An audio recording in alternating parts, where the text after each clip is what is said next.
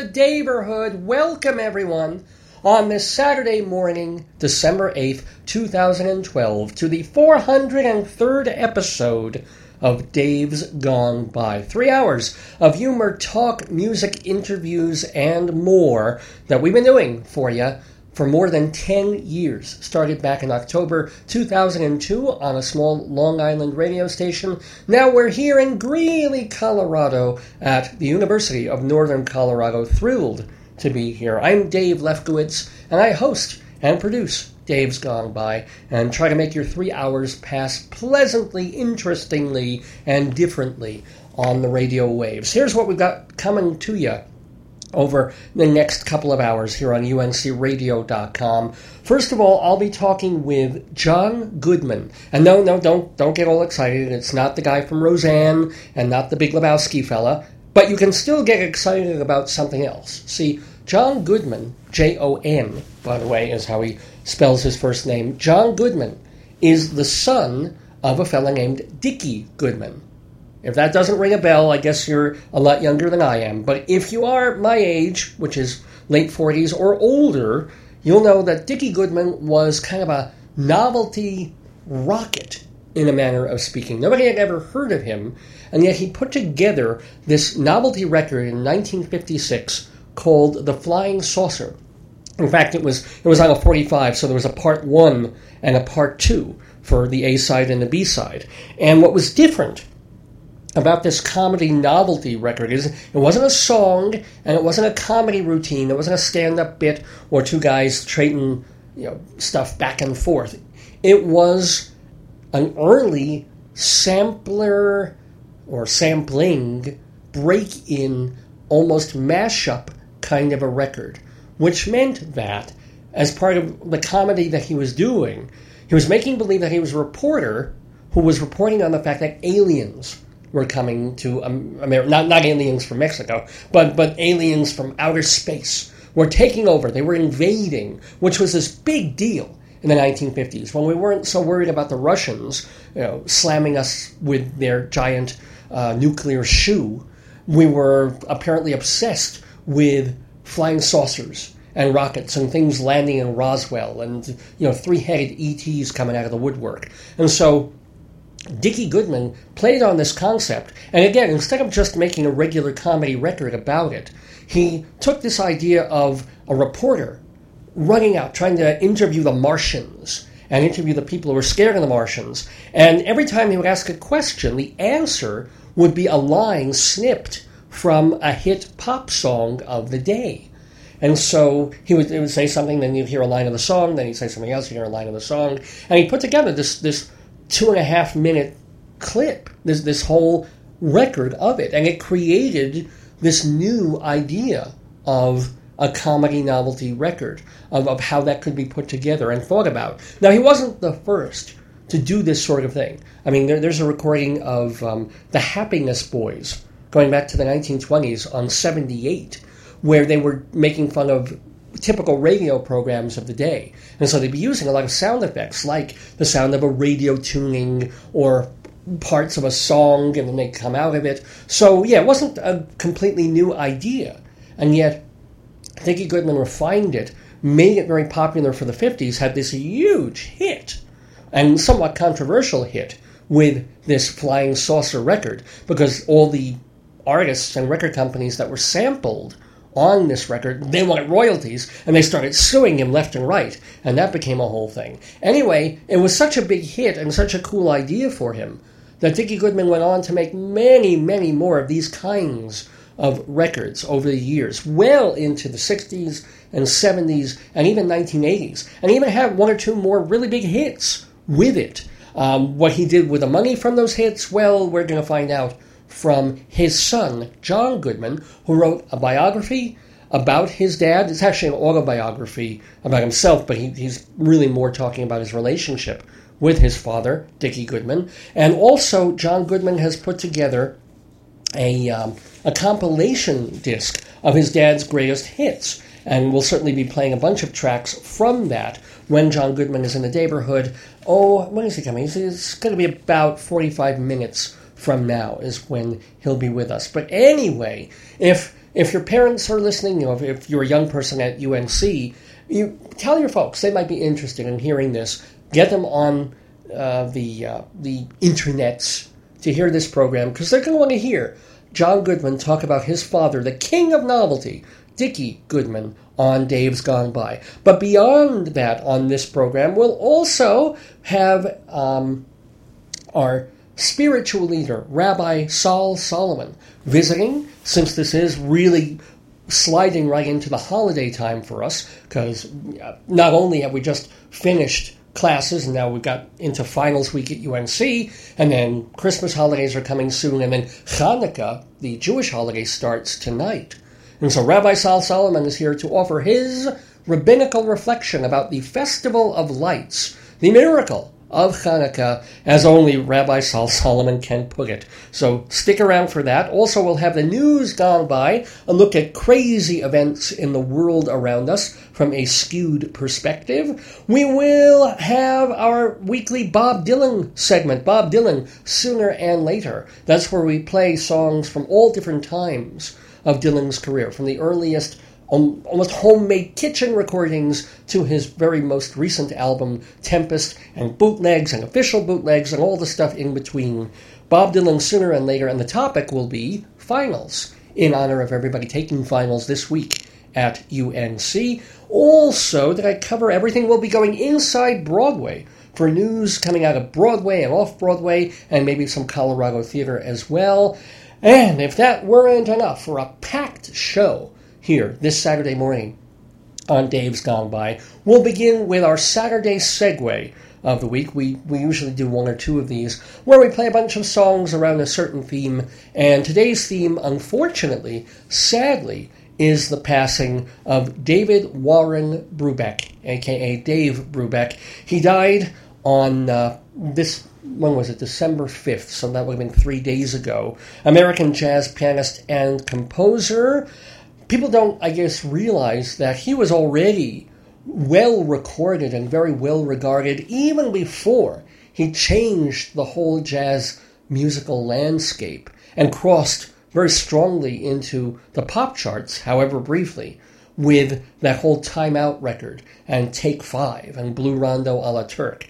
He it wasn't like he came out of nowhere and did those songs and it's like whoa. No he he'd been making records I think since the um, if not the 1940s certainly the the very early 1950s and so um, the, what what what does one say about Dave Brubeck except that he recorded for about six decades I mean he was active up until just now just like the 90s he is the winner of the National Medal of Arts from the National Endowment for the Arts back in 1994. He got a Grammy Lifetime Achievement Award back in 1996. He has an honorary doctorate from the University of Freiburg in Switzerland. Uh, BBC gave him a Jazz Lifetime Achievement Award. He's in the California Hall of Fame. He got the Kennedy Center honor in 2009. Very nice of him, of, of them to give him that, and very, very well deserved. Um, so what we're going to play is a few different songs from different times in Dave Brubeck's career. We'll hear, of course, some of the classics from Time Out and his time signature thing as well. Uh, the, the, his major or most famous contribution to jazz, as well as some of the things that he was doing uh, that, that was were kind of neat. I mean, we think of the Beatles as being these trendsetters of bringing other sounds into the pop realm. So the Beatles would go to India and there'd be a sitar, or they'd use a Greek bouzouki on the song "Girl." And I was like, "Oh, wow, we can we can take these things from other cultures and use them." Well, Brubeck was doing that, going to these different countries and coming out with albums, jazz impressions of Eurasia and jazz impressions of San Francisco and New York and, and wherever he'd go. He'd soak that in and then come out with these things that were informed by his travels and his trips. So it was kind of important doing that too. But enough enough talk about Brubeck for the moment. Let's hear the music because I want to play a bit of it. The late great Dave Brubeck, who died on December fifth. Here, my God, it was just one day shy of his birthday. How sad is that? Anyway, um, I think he would have been ninety-two. Let's begin with a song called Theme from Elementals. This is from one of the several albums that he did about time changes, where he was experimenting with time signatures, not 4 4 to the bar, not the 3 3 waltz to the bar, but all these different other kinds of signatures. This is Theme from Elementals.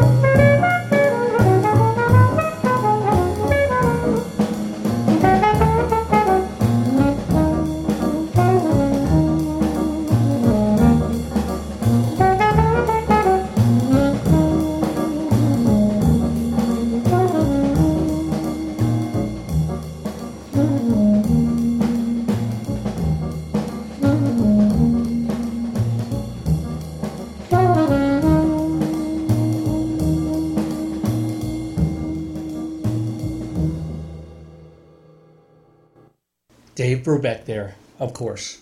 Take five, which is in 5 4 time. I mean, if you start to think about it, then it all kind of falls apart unless you're a music major or some genius in mathematics. If you start to have to count like one, two, three, four, five, one, two, three, four, five, the music loses it. You just get involved in just trying to keep a rhythm. But if you just go with the melody, which is the genius of that song, which, by the way, was written by Paul Desmond, not Dave Brubeck. Brubeck is the pianist on it. That was a Desmond composition.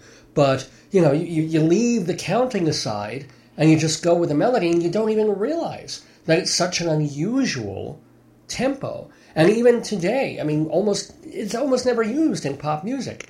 Everything is either in 4 4 or variations of that, or if it's in waltz tempo, it's 3 4, 1 2 3, 1 2 3. So for Brubeck to go 1 2 3 4 5 in Take 5 was revolutionary in a way. And the very fact that it crossed over into the pop charts and became as much a song of its era. I mean, you can't hear that song and not think of late night rainy New York cab drivers and pool halls and cool people sneaking around the back of clubs for you know a not necessarily legal cigarette. I mean that's the the feeling of Take Five.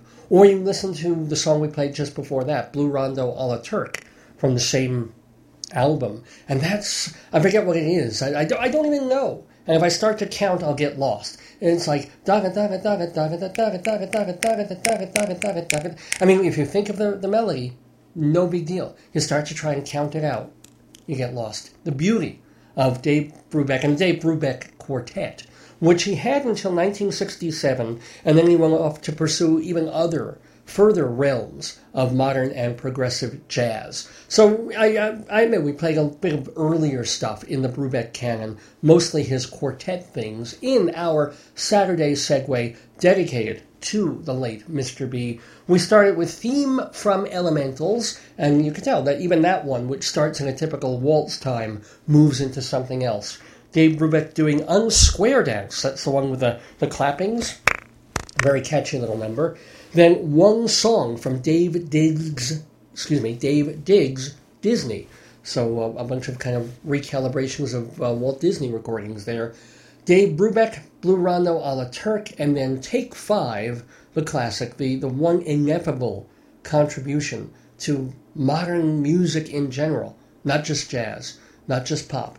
You know, I, I don't think America would have been the same without Take Five by Brubeck dead at the age of 91 and 364 days. Died. He was actually going to a doctor's appointment for his heart when his heart gave out one day shy of his 92nd birthday just three days ago. So farewell to the late, uh, extraordinarily great Dave Brubeck from here, from, from All America, and from here on Dave's Gone By on UNC Radio the radio station of the University of Northern Colorado. I'm Dave Lefkowitz, and you're listening to my show, which airs 10 till 1 in the afternoon every Saturday morning on uncradio.com. Coming up in the show, we do have Jon Goodman, not, again, not John Goodman from Roseanne, but Jon Goodman, the son of novelty record pioneer Dickie Goodman. More about that anon. We'll also have our Bob Dylan sooner and later segment, which I know our general manager Sam Wood is so happy about because it's a running gag we have, and, and Sam's here in the studio. So I'll be sure to tell him when the Dylan is on. And then Rabbi Sol Solomon talking about Hanukkah. We'll have a Saturday segue, if there's time, of Hanukkah related music. Um, we'll also go in, uh, excuse me, for our news gone by segment to look at the world from a skewed perspective. But let's let's get into our inside Broadway segment, which we do. It's sponsored by Total Theater, which is a website of theater reviews and articles and features and interviews that is absolutely free. Anyone can use it at totaltheater.com. And you can spell theater any way you want to. totaltheater.com. You go there to the Criticopia section, and you can read reviews of the latest Broadway and off Broadway shows, plus shows from all over the country Milwaukee, Los Angeles, all over the world, the Edinburgh Fringe Festival, and shows being done in places like Italy and France and the Far East. Amazing stuff, and it's all at the click of a finger on totaltheater.com. Check it out. And also, the Inside Broadway segment of Dave's Gone By is brought to you by Performing Arts Insider, the Bible of Broadway since 1944. This is a hard copy journal. It's an old fashioned thing that you, you get in the mail and you can read at the breakfast table, on the train, on the toilet, wherever you have paper that you still actually look at, that you're not clicking away on a screen. And it is the journal that people in the entertainment industry use to know exactly what's going on on the stages of New York, on, off, and off off Broadway, as well as cabaret, opera, dance, and special events. There are chronological listings and also very in depth alphabetical listings of every single show that is either playing or is going to play in New York, plus contact information for the actors and the designers and the directors and the producers and the stage managers, all those folks that if you're in the business, you want to get in touch with somehow. So you get the email addresses, you get the phone numbers, and you can say, people who get this magazine are like the bookers and coordinators for talk shows on TV. And they'll say, oh my gosh, so and so's coming to Broadway. How do I contact them? Oh, there's their agent's number. Great. Boom. It saves them a lot of time and a lot of effort. And so people pay a lot for Performing Arts Insider Theater Journal, but it's worth every penny to them, and it might just be to you. For more information, go to performingartsinsider.com. Anyway, those are the sponsors of Inside Broadway, our weekly segment of theater news and reviews. No reviews this week, but there's a bit of news, and most of it bad, coming from Broadway. Whether it's just one of those things that a lot of shows open in the fall and they can't all be successes, or whether it's hangover from Hurricane Sandy that was just a couple of weeks ago that shut down New York for only a couple of days, but it shut down the subway system in, in various forms for almost two weeks, which really took a hit on locals getting to the theater and tourists and people flying into New York. And so shows that had just opened had trouble getting a foothold.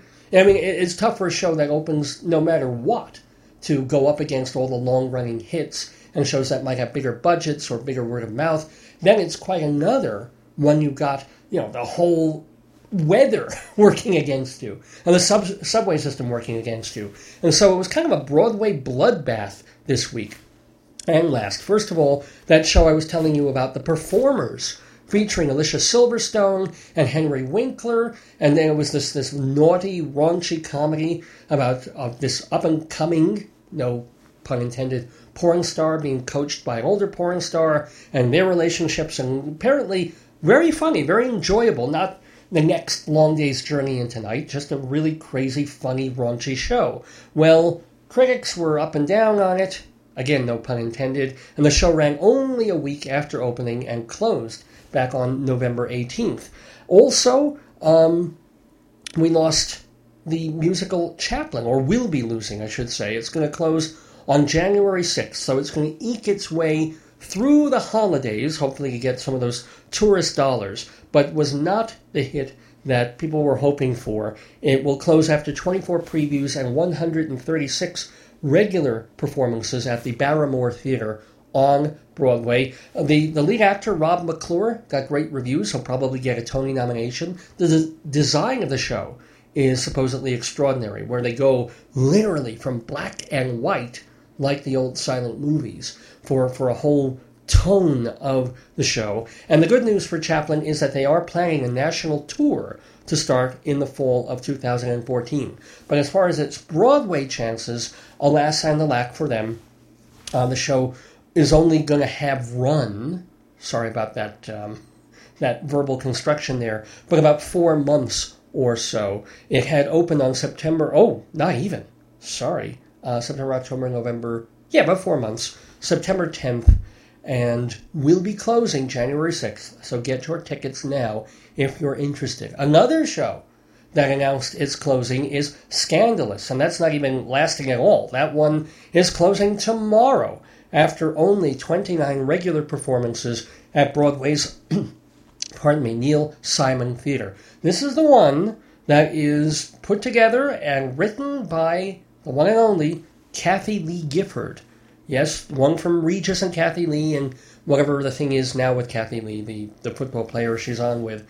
Anyway, she's she wrote a family off Broadway show a couple of years ago. Wanted to get back in the game, and she wrote a musical, or co-wrote, I should say, about Aimee Semple McPherson, who was this very charismatic religious Christian preacher, but in with, with a very up and down sort of personal life to go with her charismatic preaching life. But she was one of the the pioneers and the progenitors of the televangelists that we have today. And the fact that she was a woman and she had, you know, an interesting married life made it even more remarkable in some ways what she did.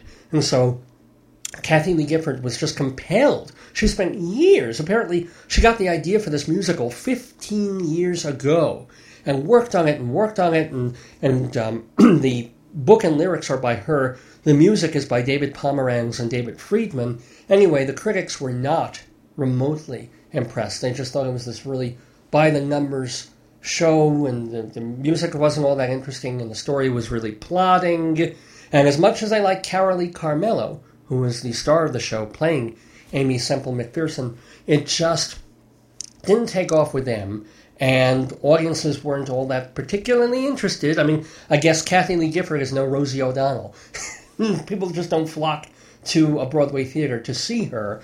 One uh, pundit that I was reading about the show and why it flopped was saying that the other thing that Gifford did was alienate the gays, which you cannot do on Broadway.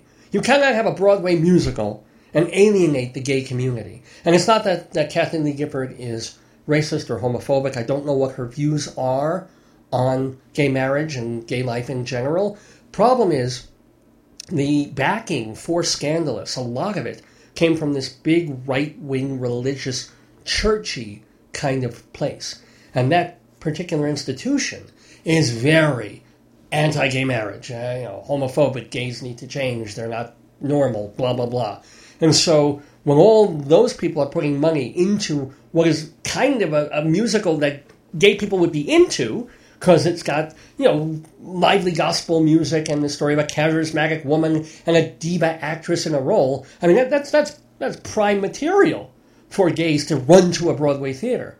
But when you're talking about a right wing Christian person, sort of, and then the money's coming from these right wing Christian it's, it's just not going to happen. And Scandalous is saying sayonara to Broadway's Neil Simon Theater on December 9th. Tomorrow, so you just have, I guess, two, mat- two plays today and one matinee tomorrow to catch Kathie Lee Gifford's Broadway debut, short as it has been. And so, as I said, a lot of bad news coming from Broadway, sort of the Broadway bloodbath, but there were some silver linings. First of all, uh, this week, Golden Boy opened at the Belasco Theater. That's a revival of a 1937 play by Clifford Odets. All about this, I mean, check the, the story of this out. It's all about this guy who is torn. He can either be a concert violinist or a boxer. Now, he can't do both because you know you need your fingers for one, and if you break them in one, you can't do the other. So it's all about is he going to sell his soul, and what decision will he make?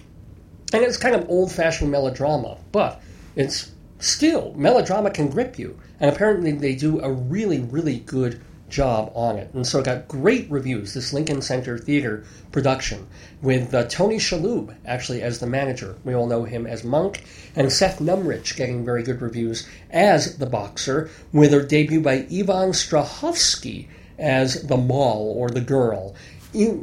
So at least Broadway had a hit this week. That, that's kind of good news because also closing will be, I, I forgot to mention, The Anarchist, the new David Mamet play that got dumped. That got trashed by critics who said, you have this incredibly interesting premise. Okay, you, you, it's even a high concept premise. You have someone who was arrested years ago because she was part of a violent political organization, like the Weathermen and the Weather Underground and, and the Panthers, that, that sort of thing. And they ended up hurting people in their quest to change America and do that. And so you've got this woman who's been in prison for a long time because she was in that organization. And then she's going up up against the warden for parole. And the warden is also a woman, and it also was the uh, or is the Broadway debut of oh oh what's her name from Terms of Endearment. I am forgetting her name. Forgive me, but um, anyway, the the the incarcerated political radical radical was played by Patti LuPone, which I mean, so there you you know two exciting reasons to go to this show. Plus, you've got this synopsis of like, ooh, this great battle of wills. These two strong women, one in a position of power, one basically, know, who is a radical and anti-government and probably almost anarchisty, having to modify her thing to get what she wants, which is out of prison because she's, she's coming up for parole. Wow, put him in a room, let him go, and it's David Mamet, the guy who gave us American Buffalo, right? And and um, well, the cryptogram, and also, of course, Glengarry Glen Ross. So you figure it's going to be sparks all over the place. But apparently, he forgot to write a real interesting play. He, he wrote intellectual arguments and some abstruse and abstract talk about life and politics and you know, violence and all that without really making us care one bit about these two people or their situation or even having sort of a, a through line to follow. So unfortunately, the, the show just got trashed all over the place. And despite having Patti LuPone and Debra Winger, that's the, the actress I couldn't think of, squaring off against each other, the play didn't sell any tickets, the reviews were bad, and it is closing just days after its opening on Broadway. The good news for Mamet is that his other classic play, Glengarry Glen Ross, is having yet another revival. Hasn't even opened yet. Tickets are flying out the door because the lead actor is Al Pacino. And unlike in the movie, where he played Ricky Roma and so brilliantly, now he's playing Levene. He's playing the, the Jack Lemmon role, the Nebuchadnezzar role, the guy who sucked in to plotting against this real estate office because he has no choice. He needs to financially, and it's just this poor schnook roped, roped into all this. So Pacino's in there. Everybody wants to see Pacino, even though early word for the past few weeks is that he's had terrible trouble finding the character, even memorizing his lines. They had to delay the opening for almost a month. They blamed it on Hurricane Sandy. It's not Hurricane Sandy. He's just not remembering his damn lines. Still, tickets just they're adding performances as best they can for the limited run because people want to see Pacino in Glengarry Glen Ross. I, I, can't say I blame them. So good news on that, and also um, the the new Teresa Rebeck play Dead Accounts is struggling along. They're staying open. It's a little tough, but they've got a bit of star power there. Not the great reviews that Norbert Leo Butz got. He's a Broadway star, but nobody's heard of him beyond Broadway. But his co-star is Katie Holmes, late of Tom Cruise's marital bed. And so everybody wants to see Katie Holmes' second turn on Broadway, and apparently she's she's quite good. And people are kind of enjoying the show. The reviews are mixed. So we'll see if Dead Accounts makes it through and past the holiday season. But at least they're not closing tomorrow. At least they're not putting up January 6th as a closing date. They're going to try and soldier along, and we'll see how they do.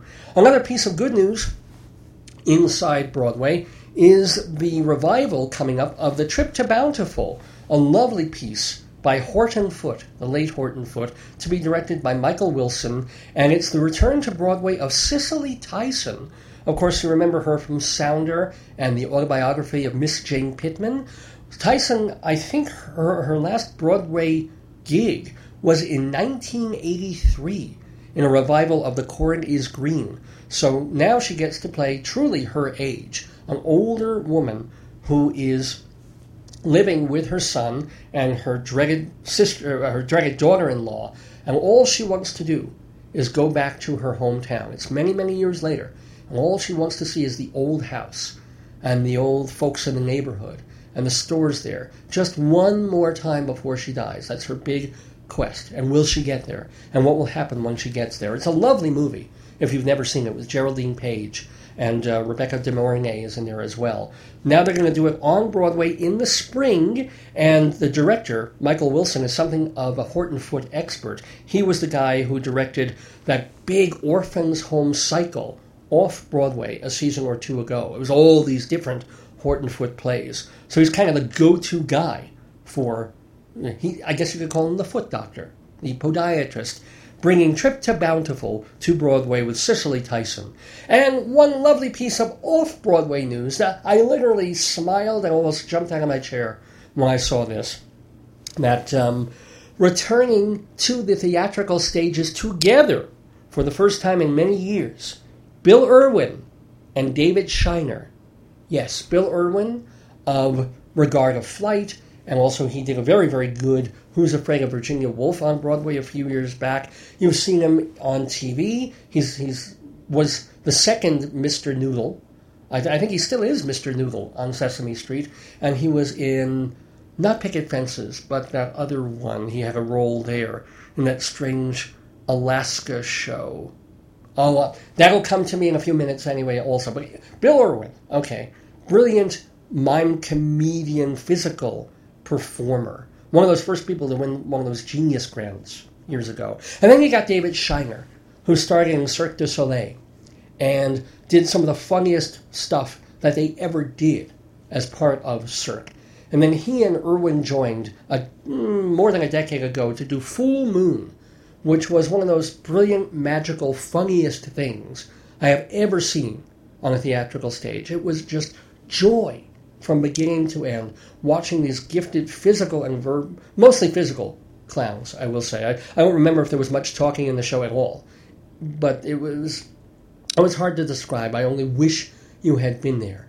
It was the epitome of clowning, not in the old scary clown circus Emmett Kelly thing, but really just modern, hilarious, audience interactive, funny, little bit naughty, snarky clowning. Great stuff. Well, they're getting back together. Irwin and Shiner together again. They're calling the show Old Hats, and it's going to be at the Signature Theater off Broadway starting in February with Tina Landau directing. Not to be. I mean, I, I, maybe it'll be awful. Maybe they've lost their edge. You know, maybe they'll, they'll just do cutesy stuff now, but I still think this is an opportunity not to be missed to see Irwin and Shiner once more. Wow. So we see we started with a Broadway bloodbath, and yet every time when it looks like Broadway's crunching down and dying and wilting, the great old lady picks herself up again, and there, there's new saplings and seedlings to enjoy. So as we take ourselves out of Inside Broadway on this episode of Dave's Gone By, let us bid farewell to one of the shows that, as I said, is closing in January. It's called Chaplin it features music and lyrics by Christopher Curtis and a book by the three time Tony Award winner Thomas Meehan. And he's represented now by a revival of Annie on Broadway. He also wrote or co wrote the books for The Producers and Hairspray. So some pretty you know heavy duty people there. Anyway, well, let's play a song that I like from the Chaplin soundtrack. Or, ooh, excuse me. Theater people will, will, will stab me with knives for calling it a soundtrack. It's an original cast recording of the Broadway musical Chaplin. This is a song where um, Mack Sennett, the great slapstick silent film director, is first getting Charlie Chaplin on his lot. You know, he's hired him away from English theater and vaudeville and stuff, and he says, okay, go out there, be funny. And Chaplin's like, well, you know, what's my motivation? What do I do? What's I? And and Sennett's explaining the way his crazy Keystone Cop factory worked to Charlie Chaplin, and this is the song in which he does so. All right, let's get started. Oh, it started. Uh, wait, where's the script? There is no script. Don't we rehearse first? No, we don't. Can I go back to London then? No, you can't. All you've got to do is follow my direction. That's Charlotte in wardrobe and Mary in makeup, the girls who will help you look pretty. That's Hank on the dolly and Pete on the props, and the man at the camera is Raleigh. Now makeup is waiting and daylight is fading, so why not begin with the fun? Come over here, Chaplin, and hang on my words, and I'll show you how pictures are done. With a girl and a bench, two pies and a tree, three cops will have you laughing. Mabel, sit down. Fatty, stand up. Chaplin, get in there. It's happening. trouble arrives, a villain appears. Fatty, catch her flirting. Gets in Fatty's way, I promise, we'll be hurting. A little to the left, a little to the right. Now stand up, Chaplin, find your light. Sit down, stand up, move left, move down. No, no, Chaplin, just look right. Come on, Chaplin, look at me and give me one reaction. You get what I said? Forget what I said. I really just want to see action. All right, Charlie, run for it. Fast, fast. No, no, Chaplin, you're slowing it down. You gotta keep up with them. What are you doing? You're not in the theater anymore, Chaplin. No, no, no, you're slowing it down. All right, stop. Cut, cut, cut, cut, cut. Charlie. Yes, sir. They call them movies because they move faster than anything you've ever seen on the stage. That's the difference between them. Now, I like you, Charlie. I like you. Well, that's swell, that's swell. So, uh, we'll try it again, all right? Yeah. Rolling. Action! A little to the left, a little to the right. Get in there, Chaplin. Start a fight. Show me just a little of the magic that I saw that night. Cue the cops, cue the pies, and hidden in disguise. Chaplin, help me time is money. Won't you show me something funny? Mabel's sweating, Fatty's spinning. Give me just a gag that's winning. Broadway's rolling, Pete is waiting. Moving kids, stop hesitating. Chaplin, stand, Mabel strut. Fatty, punch him in the gut. Chaplin up, mouth is shut, be funny. Chaplin, cut! It's that difference again, isn't it? It is, it is. I'm sorry, I'm just trying to figure out my character's motivation. What? In London, I always knew why my character was doing something. Character?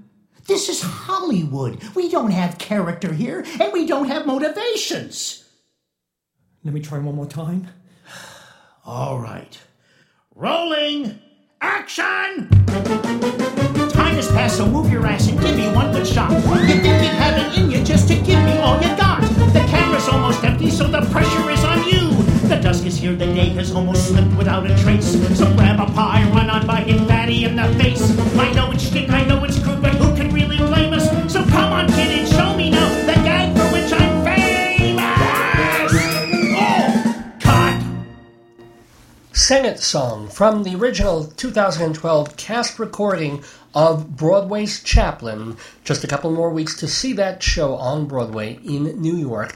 That was Inside Broadway on Dave's Gone By. I am Dave Lefkowitz. It is 11:03 in the morning, Mountain Time here at the University of Northern Colorado, where you listen to Dave's Gone By every week on uncradio.com or on Channel 3 on your dorm room television sets. And happy to have you here on this Saturday for our 403rd episode of the program. It's called A Good Man is Easy to Find.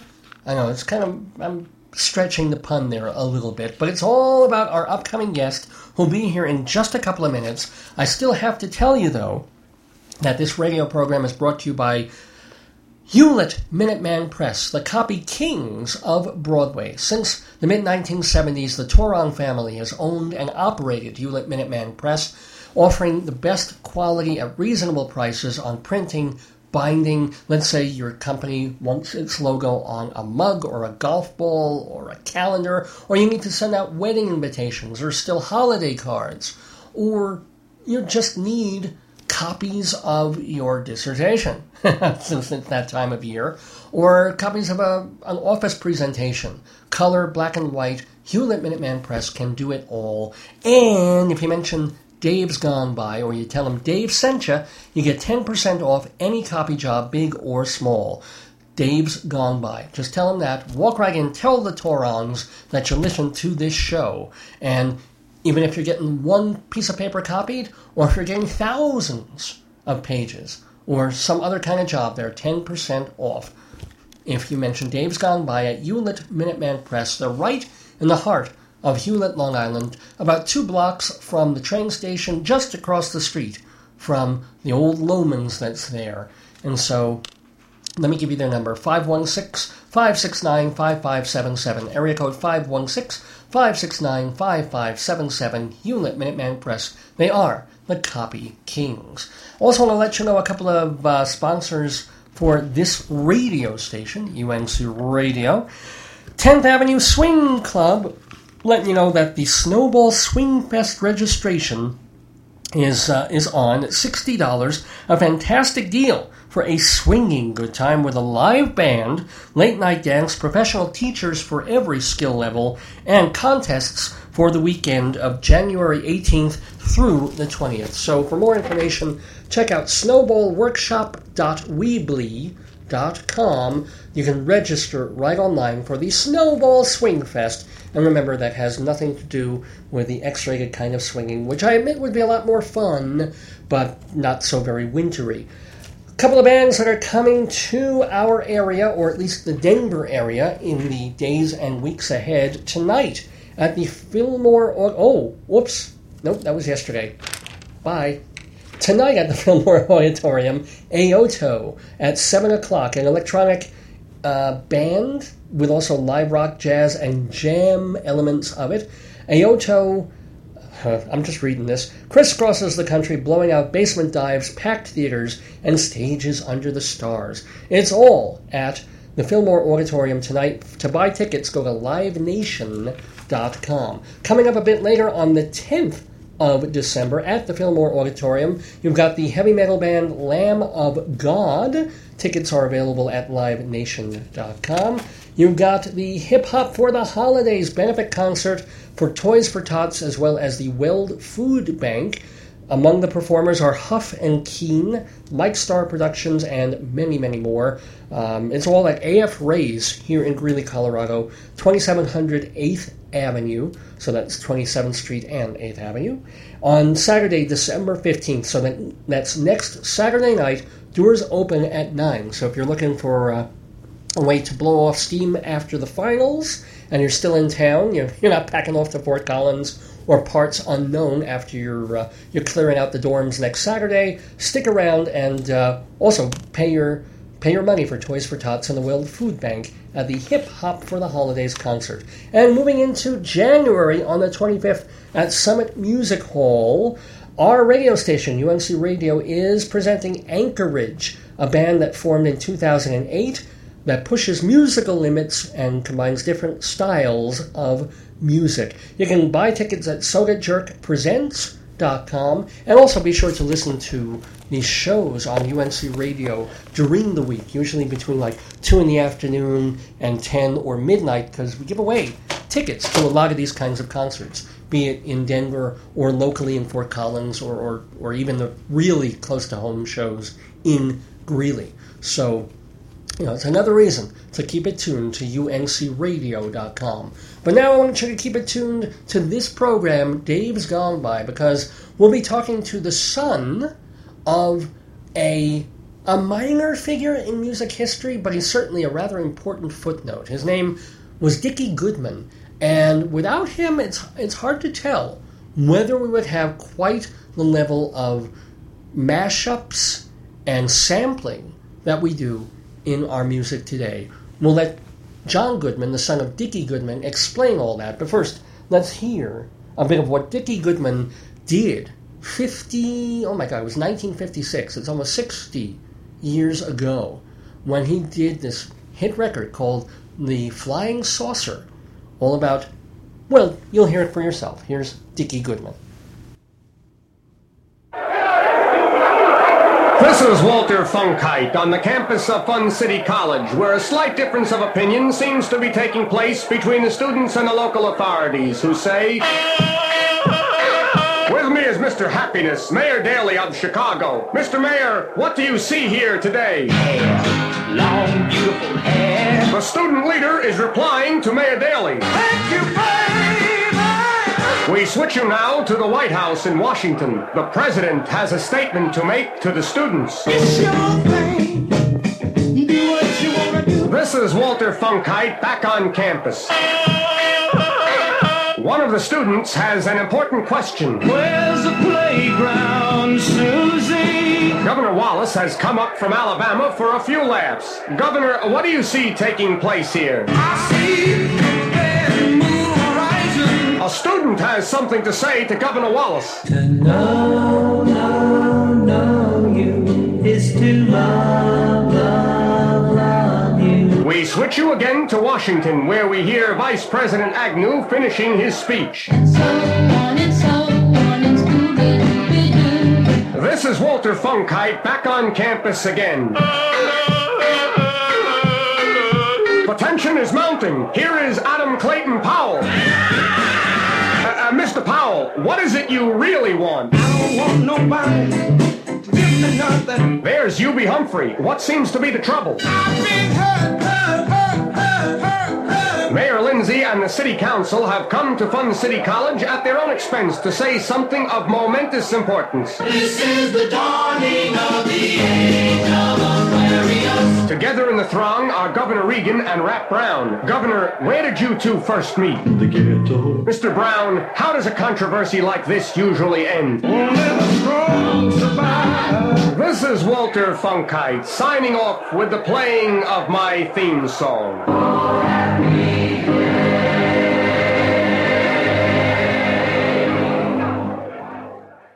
Hi, this is Jon Goodman, and you're listening to Dickie Goodman with Dave, host of Dave's Gone By on UNC Radio. Welcome back to Dave's Gone By on this Saturday morning. You know, nowadays artists, musical artists, think nothing of mashups or of taking snippets or even one beat or a, a drum track or any little piece of a song and then layering that into another song, then layering 12 other things from other sources into that song, and it creates a new entity. Well, that wasn't quite so common five or six decades back when Dickie Goodman, a young Brooklyn born boy, thought, hmm, what might be funny is if we create this comedy record, this novelty idea of having an interviewer talk about something or interview people, but instead of the answers that people would give, we're going to lay in little snippets of the hit pop songs of the day. Not only was it a clever idea, it became this huge hit. It basically made his career and something that he would keep doing for years and years after that, and eventually, on some level, did lead to the mashing up and the breaking in and the sampling that we have today. Well, it's a little more complicated than that, and then to share the process of that with us, as well as the life of the late Dickie Goodman is Dickie Goodman's son, who is going strong, who has put together not only a biography of his dad, which is also kind of a, an autobiography of himself and his relationship with Dickie Goodman, but he's also got a new CD of his dad's work, basically a best of collection, 27 tracks on Dickie Goodman, Long Live the King, that's from Rock Beat Records, and long live um, Jon Goodman, who's on the telephone with us right now. Hello, Jon. Hi, Dave. Thank you for having me. Oh, well, uh, anytime. I should mention that the 27th track on um, your CD is actually composed or, or created by you with a, you know, a bit of your, your father in there, too. So it's really 26 tracks plus one, to be fair. Yeah, well, I, I had to throw in that little duet at the end. You know, uh, if, if Natalie Cole can have a duet with her her dad, Nat King Cole, you could you could certainly do it with uh, Dickie Goodman. Absolutely. Now, now I, I don't even know where to start with you, but I guess we kind of do have to start from the beginning. There's this idea of um, your dad was just a young New Yorkie guy, and how did he go from that to creating the, the world's most famous, not really the first, but the, the most famous break in sampling record? He was trying to uh, break into the music business as a songwriter, and he had a little a little bit of, of success with that, writing writing uh, songs that, that got picked up. I mean, he, he did some stuff, uh, and he actually continued throughout his career. So whether it was uh, the Del Vikings, the, the Sonnets, uh, the Nutmegs, and stuff like that, in, in the '50s, and then even in later years with uh, Del Shannon and, and uh, other famous artists. Oh. Um, Well, what, I'm sorry, I, I don't mean to, to break in here. Sorry, I'll, I'll be doing that pun a lot during this interview. But what song did he do for, uh, did he write for Del Shannon? I, I'd have to look it up. Oh, okay. Cool. It also struck me sort of weird because I think both of them came to sort of the same bad end, which we'll get to later. So, so it's just a little strange that to hear that name come out of there. Oh, he was he was connected with uh, with with a number of things. He he wrote. Uh, he was Frankie Sardo's producer. Wrote songs for him. Frankie Sardo was one of the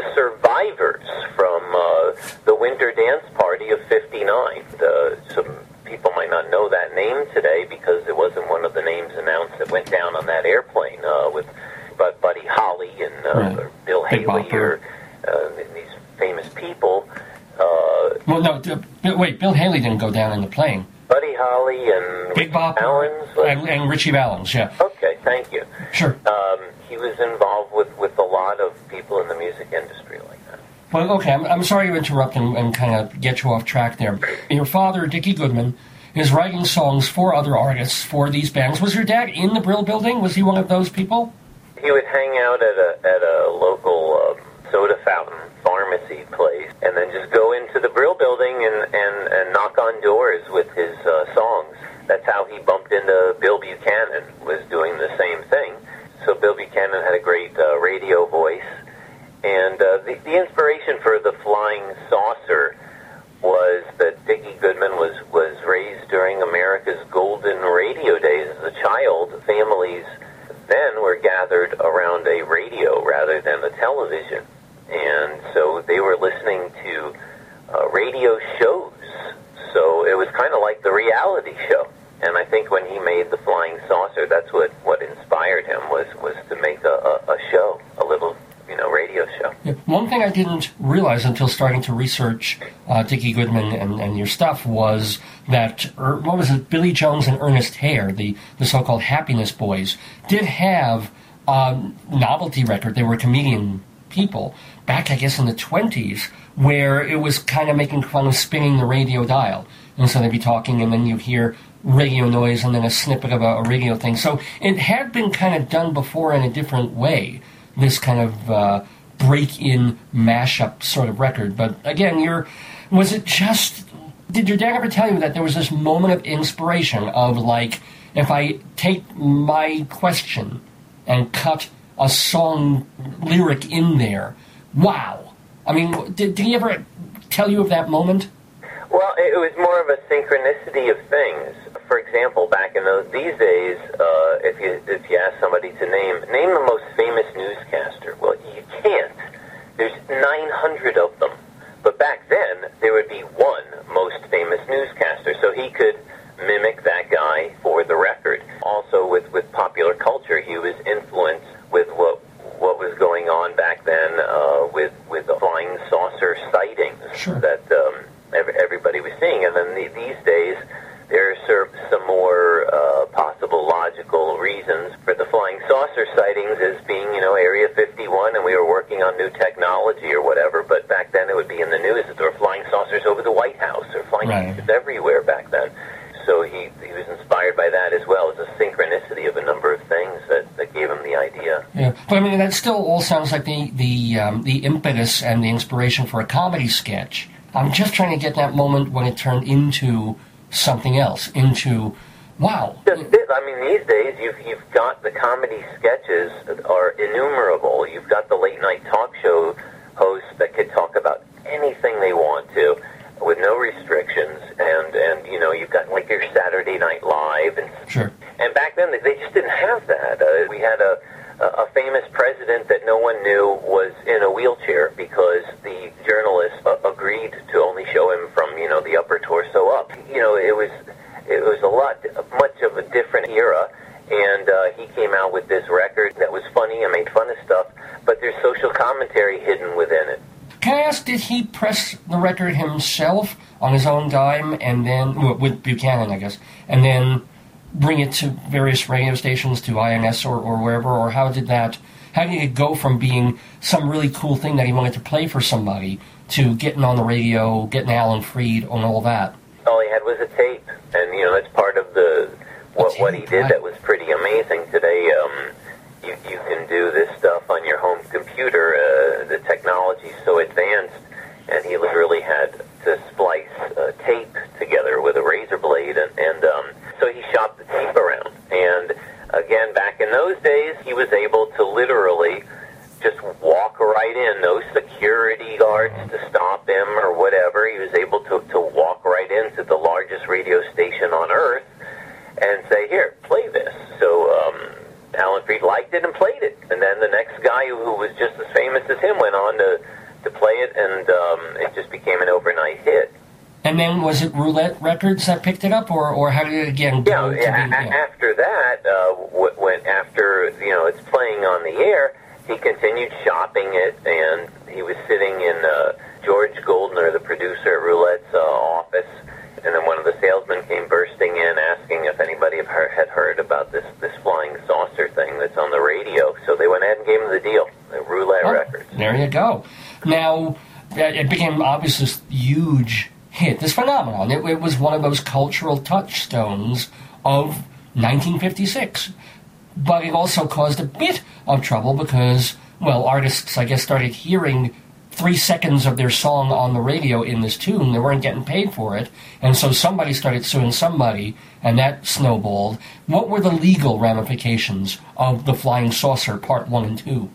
Yeah, well, he was basically sued by 17 labels. Um, he was also sued by labels who were angry that they weren't included on the record. Uh, he was also sued by a label that was for their expenses to be that that due to the record, a record they were no longer selling, and people hearing the sample and requesting it on radio stations and so on, they were forced to re-release their record. Uh, he was also sued by Whitman's Chocolates for using their trademark term sampler. So, Oh, man. you know, but there was an article in Time magazine that said if you're not on Saucer, you're nowhere. So, uh, it, yeah, that that all just sort of worked itself out, really, and he was free to continue. there was a deal. So did he end up having to pay anybody? There's already uh, systems in place. uh, Let's just say to, to, to pay for using. It's just like if if uh, Pat Boone sings Little Richard's Tutti Frutti. Uh, that's a cover version, and there's already a system in place to, to be able to use pay for the use of other people's music. Right. Well, that's the copyright and ASCAP and BMI and things like that. But wasn't I thought for parody? Um, wouldn't it be fair game if it was less than thirty seconds, or is that a much much later rule? They paid for what, what's called mechanicals, um, basically like the publishing rights when you use someone else's uh, song. That was there. What, what what caused the hoopla of mostly was that he, he just did it. He didn't know all of that, have the wherewithal for all of that. He just made this record that all of a sudden was a hit, and so that all had to be uh, done after the fact. But when it was all said and done, he came out very very well ahead. Well, the thing is, they were suing him for copyright infringement, and, and the judge said it's not because he, he Right. created the new work. That his record, if you listen to it, it's obviously not just a compilation of other people's songs. It's it's a whole new. Right. And he, there, there's no segment of a song that's longer than like three or four seconds in that. We interrupt this record to bring you a special bulletin. The reports of a flying saucer hovering over the city have been confirmed. The flying saucers are real.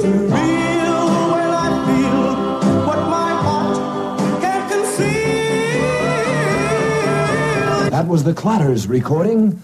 Too real. We switch you now to our on-the-spot reporter downtown. Come on, baby, let's go downtown. Take it away, John Cameron Cameron. Uh, this is John Cameron Cameron downtown. Uh, pardon me, madam. Would you tell our audience what would you do if the saucer were to land? Thank you. And now the thin gentleman there. What I'm gonna do is hard to tell. Uh, the gentleman with the guitar. What would you do, sir? Take a walk down the street. Thank you. I return you now. This is Brett, your outer space disc jockey, with a request for Earth. Earth angel, earth angel. That was the Pelicans' Outer Space recording Earth. I've just been handed a bulletin. The flying saucer has just landed. We switch you again downtown. Uh, here we are again. We have with us Professor Sir Cedric Finting Mold of the British Institute. And the professor is approaching a saucer to see if there's possibly any sign of life aboard. Well, I'm sure something. Are you there? I hear you knocking, but you can't come in. That was Lapping Lewis's record. Knocking. This is John Cameron Cameron on the spot. And now I believe we're about to hear the words of the first spaceman ever to land on Earth. Oh, wah, bam, loom, bam, bam, bam, boom. And now here are the bowl scores. Four to three, six to two, and eight to one. The impact of seeing the first spaceman has this reporter reeling. Here I go reeling.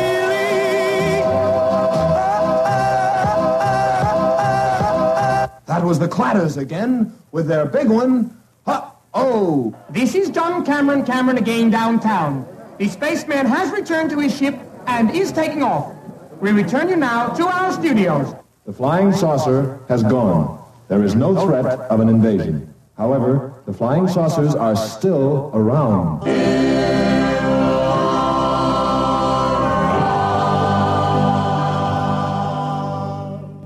Hi, this is Jon Goodman, and you're listening to Dickie Goodman with Dave, host of Dave's Gone By on UNC Radio.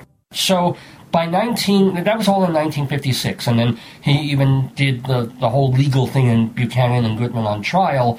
By 57, I guess he knew at that point a couple of things. He knew, okay, if I go and make one of these, I'll have to pay for the royalties beforehand, fine. And he keeps making these kinds of records for, for years to come, right? He just made them. Even in the in the rare instance where he had the luxury of, of a big record company being behind it that would uh, do all the clearance and that sort of thing, he'd make it anyway. Years later, uh, uh, I was uh, talking to uh, Irv Lichtman, the editor of Billboard magazine, when I was trying to get my father's records out on CD and, and get the word out. And uh, Irv told me that he was the one who actually did the clearance for Mr. Jaws in 1975.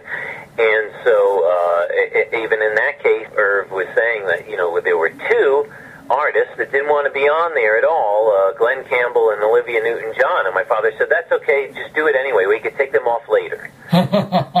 And did they stay? I, I, They're, they're not on the album version, let's put it.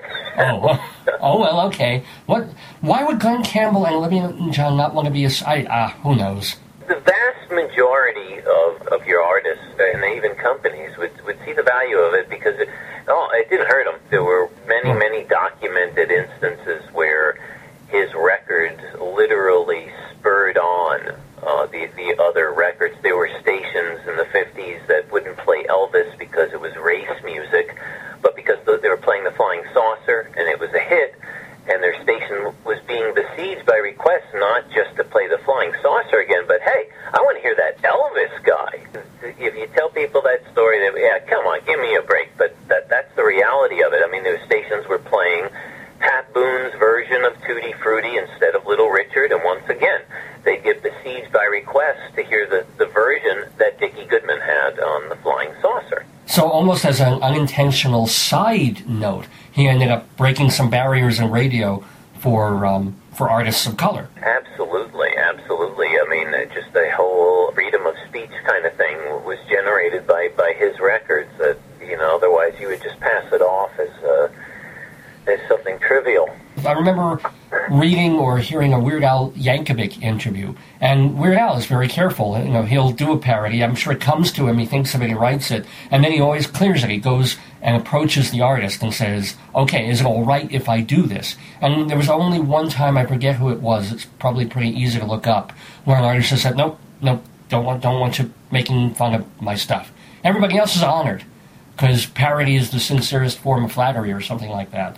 But we're talking with Jon Goodman, the son of the late Dickie Goodman. I'm, I'm a little. I also want to talk a little bit about the mechanics of what your dad did for these records. How long, as you said, since he was dealing with reel-to-reel tape, a razor blade, and probably some you know, sticky cement stuff like I used to do when I was in NYU film school a hundred years ago.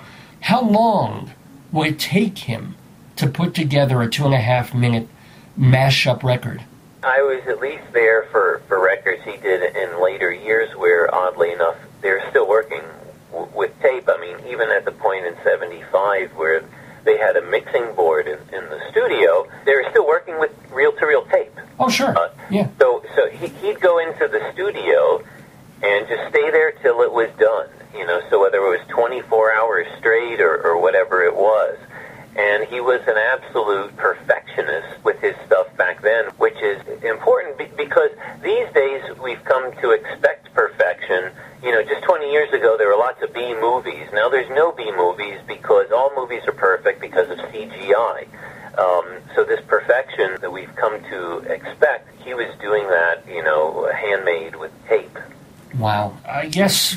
Would you say that he was had a, had a manic personality then? If you're saying that he would just work like for 24 hours instead of parceling out over the course of three or four days, going to the studio, working a bit, then not. Did he have huge highs and then crash? Was that the sort of person he was? He was definitely manic, compulsive. Uh, take all those adjectives and put them together.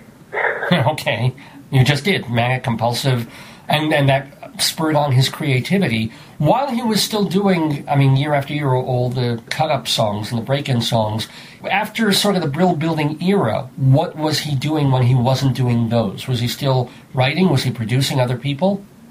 Yeah, he he produced uh, other acts. He was always doing something that was odd or unique. I mean, when when he went he went to work at the 20th Century Fox record company, and and uh, he was there while uh, when Kennedy was assassinated. So the very day that Kennedy was assassinated, he put together an an album of Kennedy's speeches, and it was a hit. Wh- Whatever it was at the time, uh, he, he, he had to deal with a major um, marketing company in New York where they were going to change from glass bottles to uh, tin cans for soda. Yeah. So he got a group and called them the Glass Bottle and uh, wrote songs for them, and, and they had hits. See, what I'm also trying to get at is he had this career that wasn't. Not that there's anything wrong. I mean, his legacy will be that he was this break-in novelty record king, but that he, had a career in different facets going for a couple of decades, and even had, as you said, in 1975, Mr. Jaws was his second biggest hit, and that was already like 14, 15 years after Flying Saucer. Yeah, near, nearly 20 years later, um, yeah, 19, yeah, 19 years later, It was almost 20 years later, exactly. have a you know another ba- uh, basically number one hit because that was his thing too. You had the different charts to go by in those days, and he would uh, always he would just ignore Billboard because Billboard would have him at three or four or five or whatever, and but he's in Cashbox he'd be number one, in Record World he'd be number one, and they had Your Hit Parade and Oh, yeah. Variety and and just all of these uh, other music charts. I mean, in his day, they would call diners and ask them what's getting played on your jukebox. You know, that's how they got the statistics. Where these days, the song's embedded with a microchip, so they could track you at home. You know, where you're playing the record and how many times you play it. I mean, so,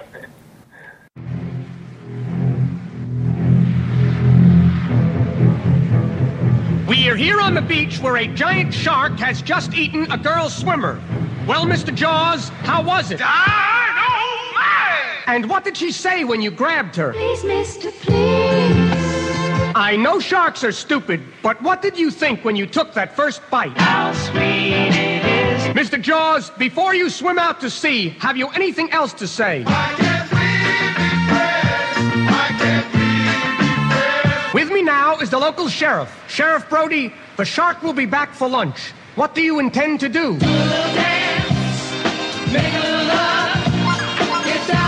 Just arriving is oceanographer Matt Hooper. Sir, if someone is attacked by a shark, what should they do? We are going aboard the fishing boat of Captain Quint. Captain, will you be able to catch this giant shark? Uh, Thank you, Captain. Captain, Captain, Captain, when you catch one of these sharks, what do you feel like? Like a rhinestone cowboy. We've just sighted the shark again. He's coming straight for us. Captain Quint is shouting something at him. Get your baby one of these nights. Hey, Jaws, the captain says he's going to catch you. What do you think of that? Uh-oh, here he comes again. They've hit him. Mr. Jaws, why doesn't anything seem to hurt you? Big boys don't cry. Big boys don't cry.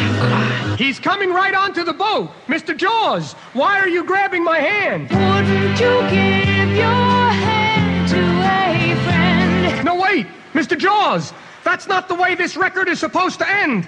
Help! Help!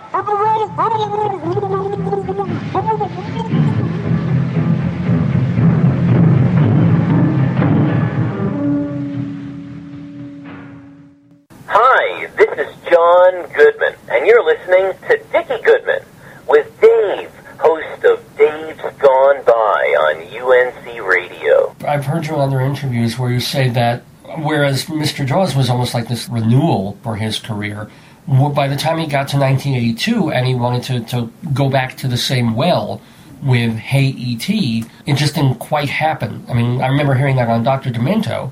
That was uh, he could have had the, that third uh, comeback, if, if you want to want to call it that. Um, he, he just got a tough break because he was an indie, you know, before the they coined the term indie. He had the AET out there. It, it bubbled under on Billboard because it, it was getting the airplay, but he ran out of money to make the the records to, to, to refill the record stores. Oh.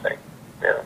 So and at that point, he wasn't doing. Was he doing other work? Was he still with? Right, I mean, right at that moment, he was relying on that record uh, to, to give him his, his big comeback. He had a hit in the making, and uh, because he was an indie, it didn't have like a huge label behind him to Right. pump money into it. It bubbled under. What kind of uh, father was Dickie Goodman? Well, other kids would, uh, you know, their dad would take them to baseball games, and my dad took me to uh, the racetrack.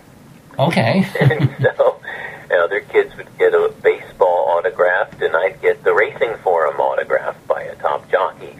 Or other kids were being tucked into bed at bedtime, and I was in the studio with my father in San Diego after driving for hours in the fog, uh, up all night re- recording a new record. I was like a little sidekick because I was uh, a good little tag along. I'd have a little radio, uh, a tape player radio uh, to, to record little songs he heard on the radio for him, uh, to come up with one-liners, and just uh, was there. Well, that sounds like a fun part of. of uh, actually, doesn't sound bad at all. Was was your dad a heavy gambler, or did he just like to spend the day at the track? Oh yeah, he um, he was definitely a heavy gambler at, at, with with the horse races, no doubt. Uh huh. Okay, and so that also left him in kind of a bad way towards those middle 1980s. I mean, and also, I guess there was a divorce in there. What what was it like growing up? There, there's several divorces in there, and, and Oh, oh, several, uh, several divorces and several uh, girlfriends. Uh, I, to this day, I've got uh, ex-girlfriends of his uh, telling me that they own his his entire music catalog because he he signed it over to them for a one night stand, you know, or Uh, no, uh, greater men have done the same. I'm telling you. But uh, how long was your dad married to your mom? Um, as, as long as it lasted, until he, until he, I, what I used to say was he, he'd have a hit record, he'd get a new wife, buy a new Cadillac, and move to a new place, and and so that's pretty much how that one went. You know, he got Mr. Jaws, so he got a, a white Cadillac with a, a chrome silver lady hood ornament and an orange leather roof and a 50 foot cable antenna, and we drove from New York to L.A. So did he always have custody of you, or did you wind up elsewhere? It was up to me. Oh. Whoever I could, uh, I, I had the most patience for at the time. That's who I would stay with. And the judges were. my, they my mom was in the music business too, a singer, and uh, and so uh, I went back and forth. Who was? I'm sorry. Who was your mom? Well, her stage name was Susan Smith, so she, she was one of those almost famous. She did, she didn't uh, quite achieve his success. Is she still with us? Did she? Yeah, yeah, she's still around today. Oh, far out. Did and she doesn't still sing, I assume, but she still. Um, Just for me. uh, do you still live in New York? Um, because your dad was a Brooklyn-born boy. Were you Brooklyn also? I almost can't identify with any one place just because it was almost like being an army grad where I traveled the entire country with him wherever he went. When you're not dealing with your dad's legacy, with his recordings and, and writing the autobi- or the biography of him, what do you do in your life? Whatever job I could get that'll pay the bills, that'll support me so that I could continue doing this on the side. Well, okay, so what kinds of jobs? What, what are your skills? What are you trained as? um, let's see. I've, I've been a I've been a radio DJ. I've been a newspaper reporter. I've been a cop. I've been a private detective. You've been a cop? Okay. I've Yeah. just uh, I've been uh, all kinds of different salesmen. I'm, I am kind of curious. I mean, what was the, the either the scariest or funniest or weirdest thing that ever happened to you when you were a policeman? Uh oh. What? Which, which, yeah, which one? Oh, okay, yeah. Is so, there's so many. Uh, so so Pick many. two. Pick two. well, uh, uh, I wasn't ready for that one. Okay, well, yeah, I, I like to throw a curveball now and then. So, yeah. Uh, let's, a, a, a funny uh, cop story. Um,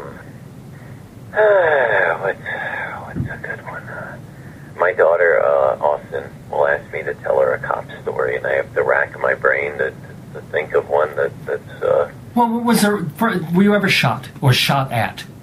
that's the most common question. Yeah, shot at many, many times. Many, many times. Good lord. Yeah, yeah, it's quite common uh, to get shot at. Uh, yeah, getting, get, yeah. I mean, uh, nightclubs would let out people would take pot shots uh, in the crowd, and, and then you'd see a car drive away.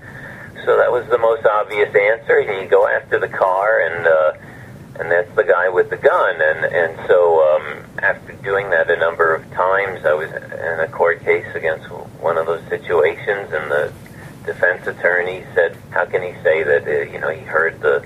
The gunshot come from there, you know, and, and the judge said, look, uh, I've had uh, Officer Goodman testify in these cases so many times, I'll, I'll accept his his testimony as an expert witness for how to determine the, you know, the direction the gun, gunshot came from just by sound alone. Nice. So, Because that's a very difficult, you know, you, you with echo effects and, and everything around, it, it's virtually impossible unless you've been shot at many, many times.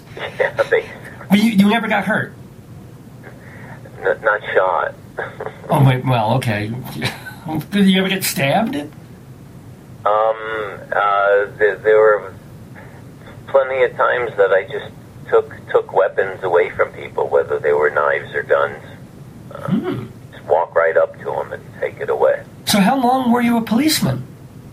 Five years. And you burned out, or why did you stop? Well, I burned out uh, kind of the way what's his name, uh, the guy that they can't find, Jimmy Hoffa. I, I, I founded a local chapter of a police officers union, and uh, that uh, was good for all all the other officers other than me, basically. Oh, I, I gotcha. And then were you a private eye before or after? Yeah, yeah. After that's like the first thing that ex cops do. They go, they go do that, and then uh, and then get tired of chasing the cheaters who are cheating on cheaters. Uh, that's Yeah. pretty much what it's that that business seems to be limited to these days.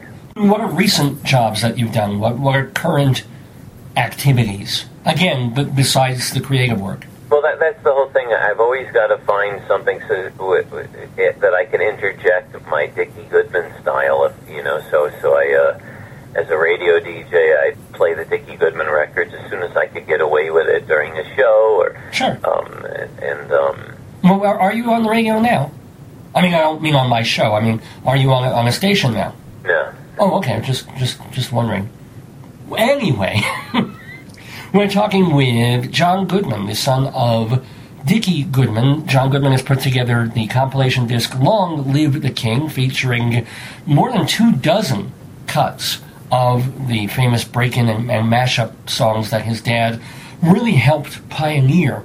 Kind of wondering then, though, when things really, really went downhill for your dad. Did you have an inclination that he would do what he did?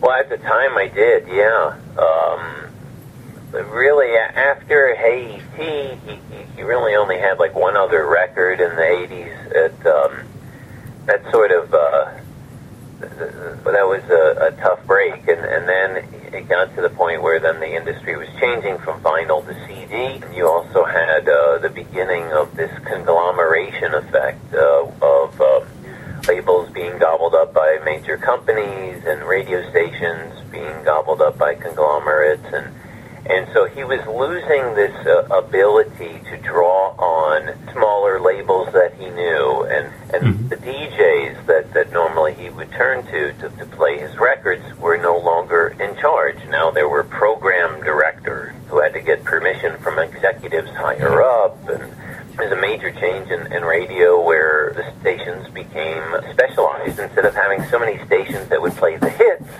Uh-huh. have a station that would only play adult contemporary or would only play this or only play that, and, and that was their format. So there were less places to be heard. So he was going through a tough time that that he didn't know if he could have hung in there, that things would have gotten a lot easier eventually for him. I mean, he, he may not have made a whole hell of a lot more money, but he would have had creative outlets that would have been really cheap for him. These everybody's on iTunes, Right. so um, it- And YouTube and, and places like that. Exactly, and, and that and that is a good thing. It, it helps perpetuate um, his legacy, even because I always find it very refreshing to come across something on YouTube where kids have made a Dickie Goodman style video and and say it, acknowledge it, say this, you know, and how do they even know Dickie Goodman style record and. And then that's the other catch too. Uh, a music video would have been nearly impossible for him in his era, and now people can, can take his records and, and edit on their own home computers and set it perfectly to whatever movie it was based on or, or anything like that. Yeah, no, absolutely true. And, and, you know, it hadn't even occurred to me until I heard you in another interview say, oh, yeah, he could have done mashup break in videos, sample videos. I was like, oh, God, of course he could have and would have.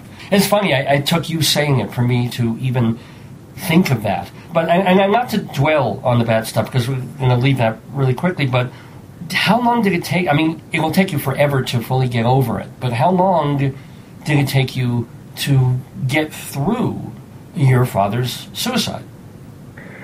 Um, yeah, it was. Uh, I was young, so I didn't know um, what to do about his music business at, at that point, and it took me a few years to uh, to sort of um, figure out or have the, the ideas come to me uh, on what I should be doing to, to perpetuate his legacy, really, and that was probably um, a great bit of healing, if you will, uh, for his loss, because I was able to uh, get his stuff out there and share it with the world on the, the latest forms of of media, whether it was CD and then later with uh, the digital downloads and so on. Was it healing to write the biography book that you wrote about him?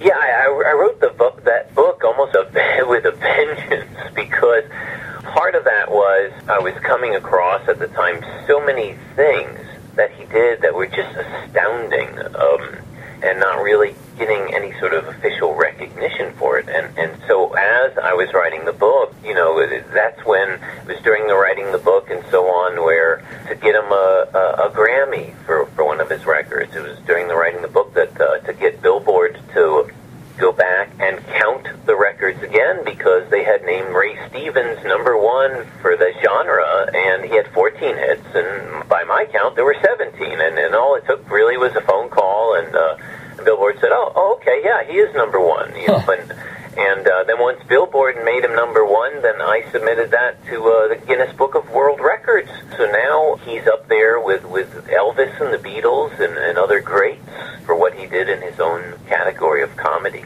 I did want to ask one question about the book. If you go on Amazon and, and you go to order it and you look at the reviews, there was this spate of really vicious negative reviews. And I'm wondering if there's something behind that because it was just too, you know, the book sounds too good. You sound too intelligent for for those reviews to be quite um, kosher in a way. I mean, it almost sounds like somebody was after you back, you know, when the book came out. Yeah, yeah. I mean, I, I um, the, the the real fans or the public are always very, very nice with this stuff. Uh, in the case of, of the book, you know, it's a self-published book by a guy who wrote a book about his dad, basically. So it, first of all, wouldn't really deserve any kind of seriously negative review. It's not like um, a major publisher, a major author with unlimited resources, you know. But uh, at the time, I was a newspaper reporter, and the other reporters were familiar with that I had written a book because that's like every writer's dream. Anyone who does writing for a living also dreams of writing the great novel. So they knew about that, and I came across a big local news story, and I was the one who got it, and you know went on the Associated Press, and so they're taking heat from the uh, managers. Well, what are you guys doing?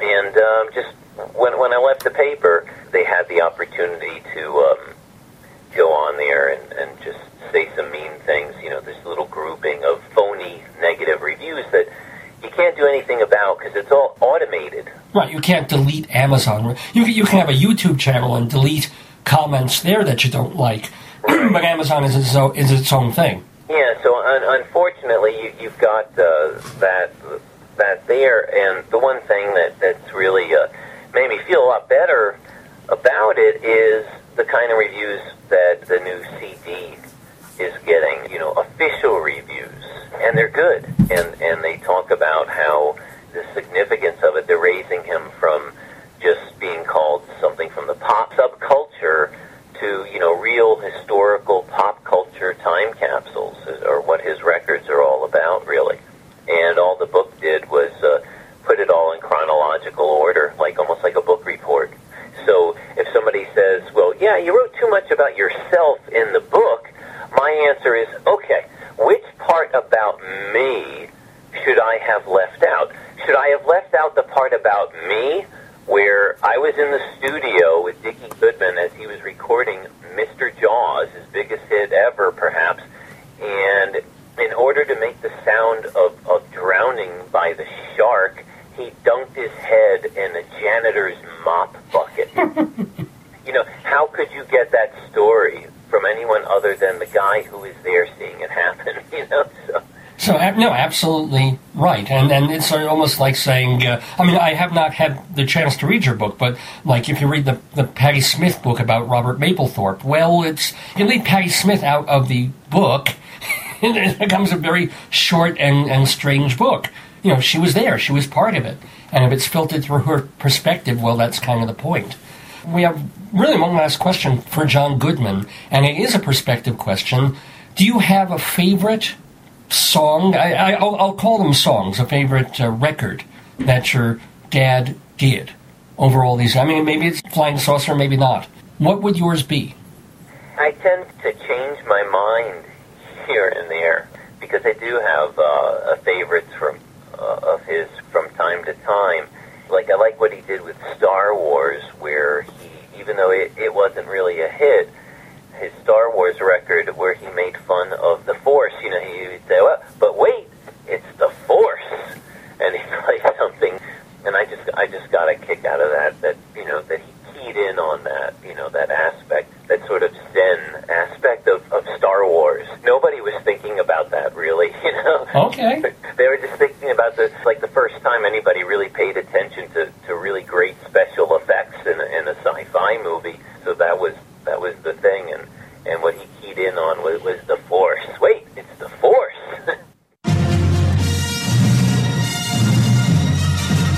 We are here on a spaceship where Darth Vader has just kidnapped Princess Leia. Hey, Vader, what do you want to do with the princess? Here's C-3PO. 3PO, Darth Vader is coming this way. What are you going to do? 3PO! 3PO!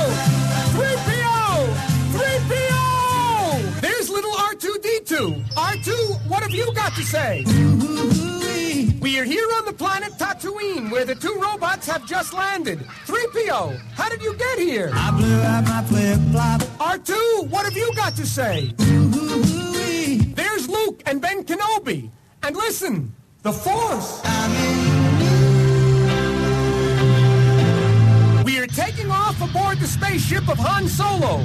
Chewie, if you could talk, what would you say? We've landed on the Death Star. Luke has rescued the princess. He's whispering something in her ear. I'm your handyman. R2, what have you got to say? They're taking off for the rebel base, which the evil Governor Tarkin is about to destroy. Governor Tarkin, why do you enjoy blowing up planets? Come the rebel spaceships. Luke is shouting something. Looks like we made it. Hey R2, what have you got to say? Darth Vader's spaceships are attacking the rebels. But listen, the Force. Luke has gotten through. He's going to bomb the Death Star. Wait, Luke, I'm still down here. Help!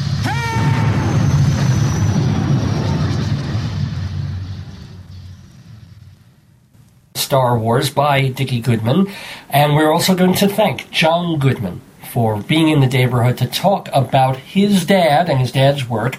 Remember, you can get Long Live the King from Rock Beat Records. They have a website called rockbeatrecords.com. Also, Dickie Goodman, King of Novelty, the book, you can get that at Amazon and other places. And although, um, Jon Goodman doesn't maintain like a website website. He's all over social media. So if you go looking for him and trying to find out what he's up to, because you also put together another novelty record that wasn't just your dad's stuff a few years back. Was that for Rhino or who was that for? The beauty of, of things like iTunes or Amazon and, and all of these uh, music download sites now is for the first time ever, basically, I've got everything he's ever done uh, is available. You know, a person could go to any of their favorite download sites at any given moment. I, I, all his stuff is available at one time. This particular CD, Long Live the King, Dickie Goodman, ha- has the luxury of the guys at Rhino uh, remastering his stuff for better sound quality for the first time ever. So, it, so it's great. You could get the CD to hold in your hand or the digital download, however, however you'd like to do it. We're very, very happy to have you with us digitally, Jon Goodman, and, and want to thank you so much for sharing your life, your father's story, and your story here in the neighborhood. It's been great. Thank you, Dave. Thank you for having me.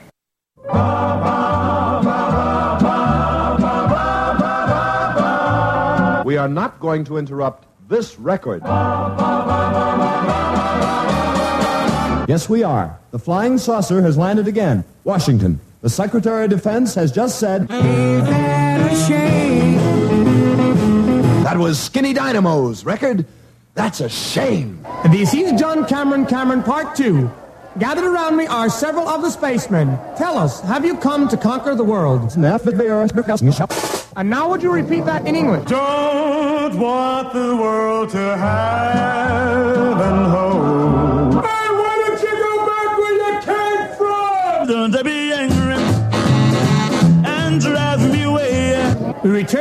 To our studios. Here is a news item from Washington. The president has just issued a statement to the spacemen, and we quote. You can do anything for the half of my blue suede shoes. That was Pa Gherkin's record, Shoes. We switch you again downtown. This is John Cameron Cameron downtown. Uh, Professor Cedric of the British Institute, tell us, uh, how were the saucers able to land? Where do you see Motor cooled down, the heat went down. That was Huckleberry's recording, The Motor Cooled Down. Uh, this is John Cameron Cameron again. I believe the spaceman has a final parting word. See you later, alligator. We return you now to our studios. The spacemen have gone again, but look to the skies. The saucers will always be there.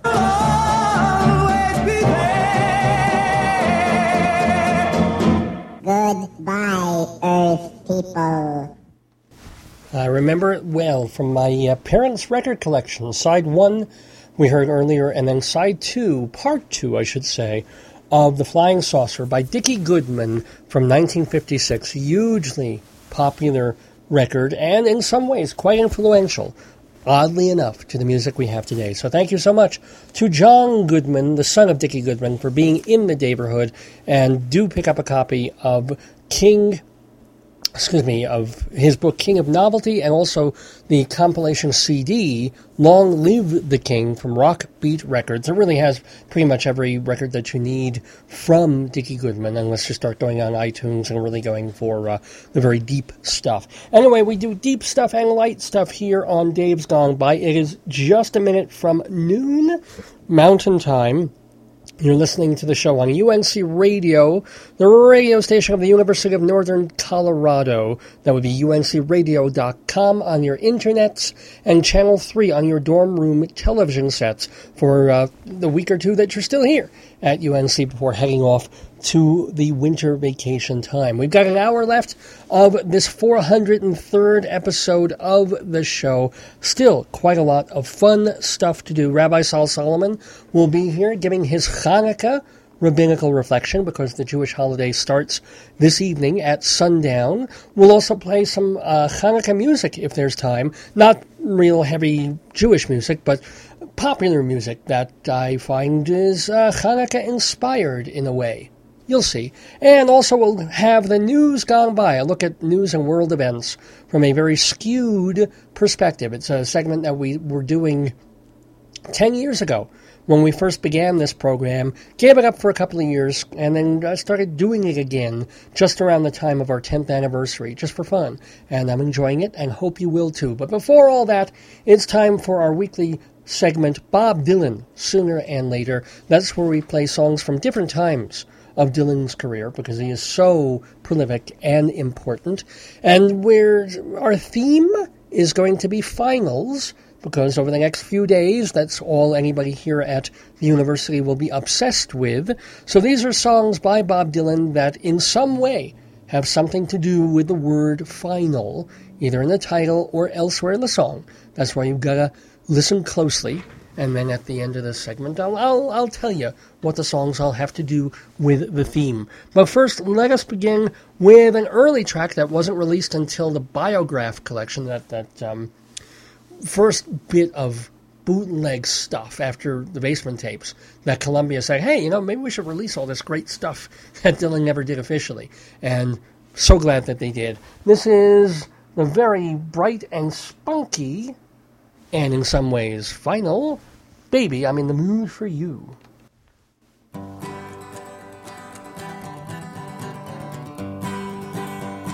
Sometimes I'm in the mood, I wanna live my milk cow low. Sometimes I'm in the mood, I wanna leave my lonesome home. Yes, sometimes I'm in the mood, I wanna hit that highway road. But then again, and then again, I said, oh, whoa, whoa, oh, babe, I'm in the mood for you.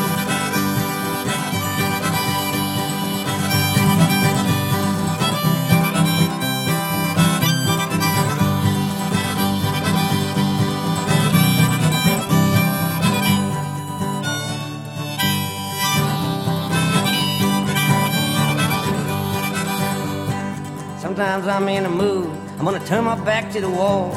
And sometimes I'm in a mood, I wanna live in my pony stall.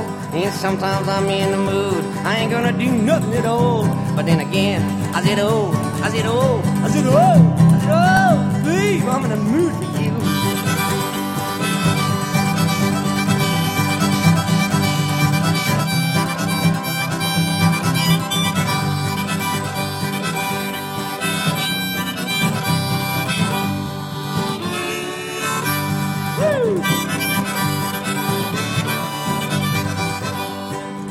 Sometimes I'm in the mood, I'm gonna change my house around.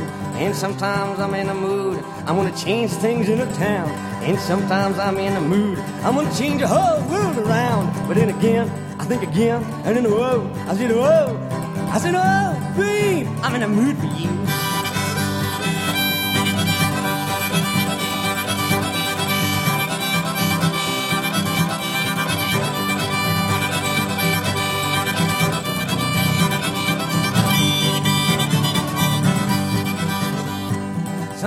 I'm in the mood, I'm gonna give away all my sins.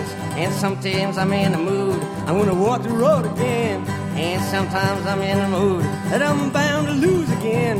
But then again, I see it again, I say, whoa, whoa, babe, sometimes I'm in the mood for you.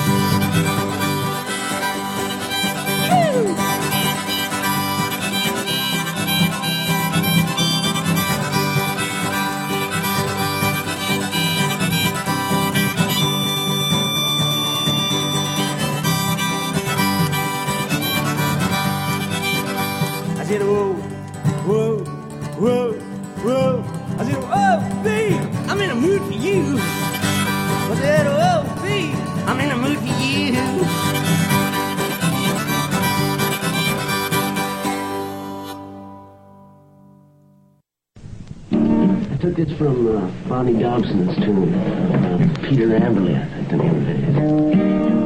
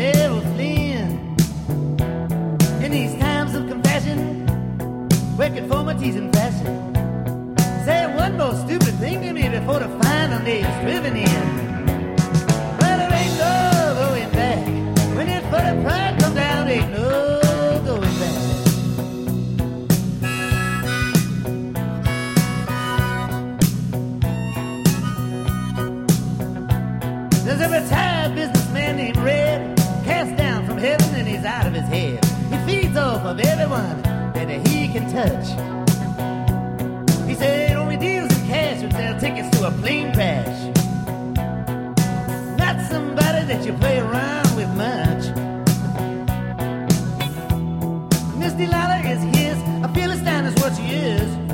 Should you undress and works with your feet? Did your coconut bread?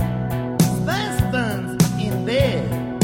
If you don't mind sleeping with your head face down in a plate.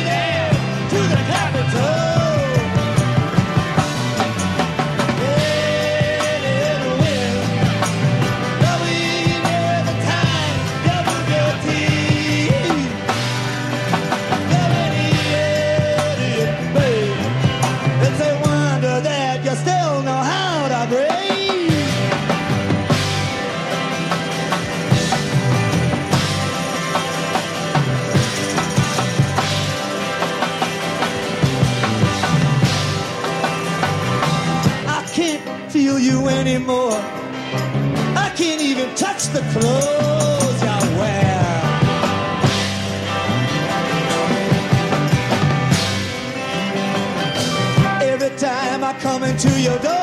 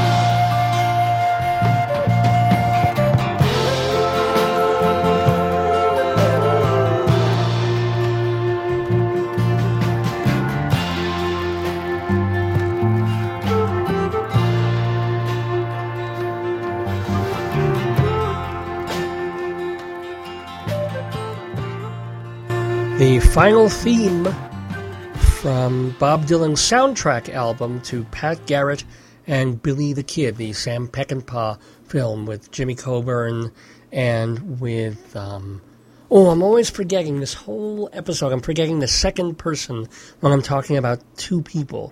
I, I, I did it before, forgetting Debra Winger's name, and now I'm doing Kris Kristofferson. That's it. Jimmy Coburn and Kris Kristofferson in the film Pat Garrett and Billy the Kid, which had a, a small role, almost a cameo role, for Bob Dylan in it. But Dylan's greater contribution is some of the songs that went into uh, the soundtrack for the film, including Billy and that theme that he reuses over and over in the album, and of course, Knocking on Heaven's Door which came out of that. And that, though, was final theme for the film and for that soundtrack album. Final being the apt term for our Bob Dylan Sooner and Later segment, because, of course, it is coming into finals week here at the University of Northern Colorado, so I thought I would do a Bob Dylan Sooner and Later segment dedicated to the word finals and its variations. And so we also heard in that set, starting up top with Baby, I'm in the Mood for You. Very lively, kicky little song there, which has the line, Gonna make out my final will. Also, we heard the ballad of Donald White, which to this day I think remains officially unreleased or unofficially released. You can get it on bootlegs. I had it on a, a bootleg record album 30 years ago. Still, of all things, um, Columbia has not saw fit to release a version of that song, even though it's, it's a really powerful, good song in his protest finger pointing vein, however brief that was. But in the Ballad of Donald White, he says the line, and these are my final words. He also has more words that he's spitting and screaming and yelling out in that major epic version of Idiot Wind, the live version from um, Hard Rain. In Idiot Wind, he has the he has three times that he uses variations of the word final. He says, "In the final end, he won the war." He also says, "I finally made you blind," and says, "I've been double crossed now for the very last time, and now I'm finally free." So we get three and one on that song on the live version of Idiot Wind. And then we also heard in this Bob Dylan Sooner and Later set Foot of Pride, kind of a, a not very well known tune, even though uh, Lou Reed did sort of a stomping version of it for the Dylan 30th anniversary concert. But we heard the Dylan version from the bootleg series where he talks about the final nail. Um, so, yes, and the final song is Final Theme in our Bob Dylan Sooner and Later segment here on Dave's Gone By. It's 12:32 in the afternoon Mountain Time, putting it at 2:32 Eastern Time for all my listeners on the East Coast. Time for the news gone by on this Saturday, December 8th, 2012. It's a look at news and events in our world from a festival of lightheartedness perspective. Weird, sad news on the media front from London, where two DJs called the hospital where Kate Middleton was staying because she was having serious morning sickness. The radio hosts convinced a nurse that they were Prince Charles and Queen Elizabeth calling to check on her granddaughter. The nurse gave them detailed information about Kate's condition in a phone call that the radio station promoted as the prank call the world is talking about. A few days later, however, the world is talking about that nurse.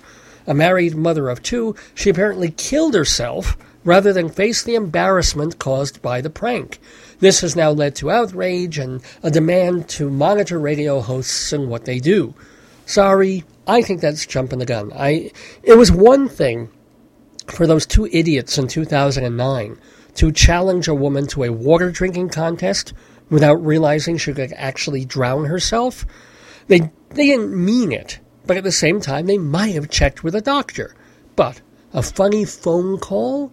I, I admit, asking about a medical condition, however minor, is pushing the envelope. But hey, if Kate Middleton is puking her guts out, that just makes her more human like the rest of us. In fact, it's only fair.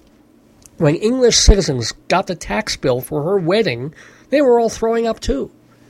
On Friday, the United States Supreme Court announced that it would finally take up gay marriage. Whether they'll take it up the poop chute is another thing, but at least our country has a real shot at equality. Not separate but equal, but equal. One of the laws they'll be reviewing currently requires the federal government to deny benefits to gays and lesbians, even in states where they're legally married. That's like going to a McDonald's in Manhattan and not letting kids drink soda from a bucket. Oh, wait, Bloomberg actually did that. But seriously, liberals are a little worried that the Supreme Court still has too many conservatives to vote their way on such a left wing issue. Sam Alito is still a young guy, but Scalia is getting up there, and Clarence Thomas is 64, which is ancient for a black male. Still, fingers are crossed that America will move forward for people who take it backward. And just a reminder that heterosexual marriages aren't necessarily something gays should aspire to. 51-year-old Gerard Desidiero, excuse me, Gerald Desidiero of Elmont, Long Island, was arrested on Thursday and charged with interstate stalking, obstructing the mail, and sending hazardous materials through the postal service. What did he do? He sent his ex-wife her alimony check smeared with his own feces. Wouldn't have been so bad, but the letter came back postage due. Tragic news from the Bronx on Tuesday and a crane accident reported by the New York Post. A construction worker was crushed to death when a giant refrigeration unit fell on him. Not cool. Good news for. sorry. I don't know why that makes me laugh. Good news for hungry New Yorkers. The California based Fatburger chain is set to open 10 restaurants in the New York area over the next couple of years. The move is likely to bring 300 new jobs to the metro area. Unfortunately, those jobs are for heart surgeons, dietitians, and funeral directors. And local news a worker at an Albertsons grocery store in New Mexico found a loaded 38 pistol in a package of frozen meat. Dated June 2011, the package was traced to the Swift meat packing plant right here in Greeley, Colorado. Law enforcement officials say that they're trying to trace the gun, which is tough because the Swift employees wiped the gun down before turning it in, thus erasing all the fingerprints. Well, at least they're being sanitary, even if they are meatheads. But as I've said the last couple of weeks, one of the great things about doing the news gone by is that I can count on the internet to, to give me the best one liners. All I have to do is collect them. So, these are some of the comments responding to the story about the loaded heat in the frozen meat. Great Geezer says, shh, now everybody will want one. Fred called it a cold case. Elwood wrote, Guns don't kill people, ground beef kills people. David, not me, another David, he wrote, Crap, somebody switched packages as the as the tr- I'm sorry, I'll read that again. Wrote, Crap, somebody switched packages as the robber whips out a two pound steak in a holdup attempt. Gree commented, if the packaged meat was dated June 8th, 2011, wouldn't the gun have expired by now? Special Ed says, You've been warned. Eat more chicken. Pretty Smart noted that if the meat was venison, was someone adding bang for the buck? Sad American chimed in to say that at least the meat was fortified with iron and lead, and Thomas made sure to tell the world, quote, My meat is always loaded. Honestly, I personally just feel bad for the Albertsons employees who tampered with evidence. I'm sure they'll be grilled, but how could they have known how much would be at stake? And that's the news gone by for Saturday, December 8th, 2012. Please send your comments, questions, and burger bullets to Dave's Gone By at AOL.com. That's Dave, like my name, Dave's Gone By at AOL.com. If you prefer, you can snail mail Dave Lefkowitz, care of Dave's Gone By, P.O. Box 31, Greeley, Colorado 80632. That's Box 31, Greeley, Colorado 80632. Share whatever you like, but please, no giant refrigerators. I like the cold, but not defrost. Back after this.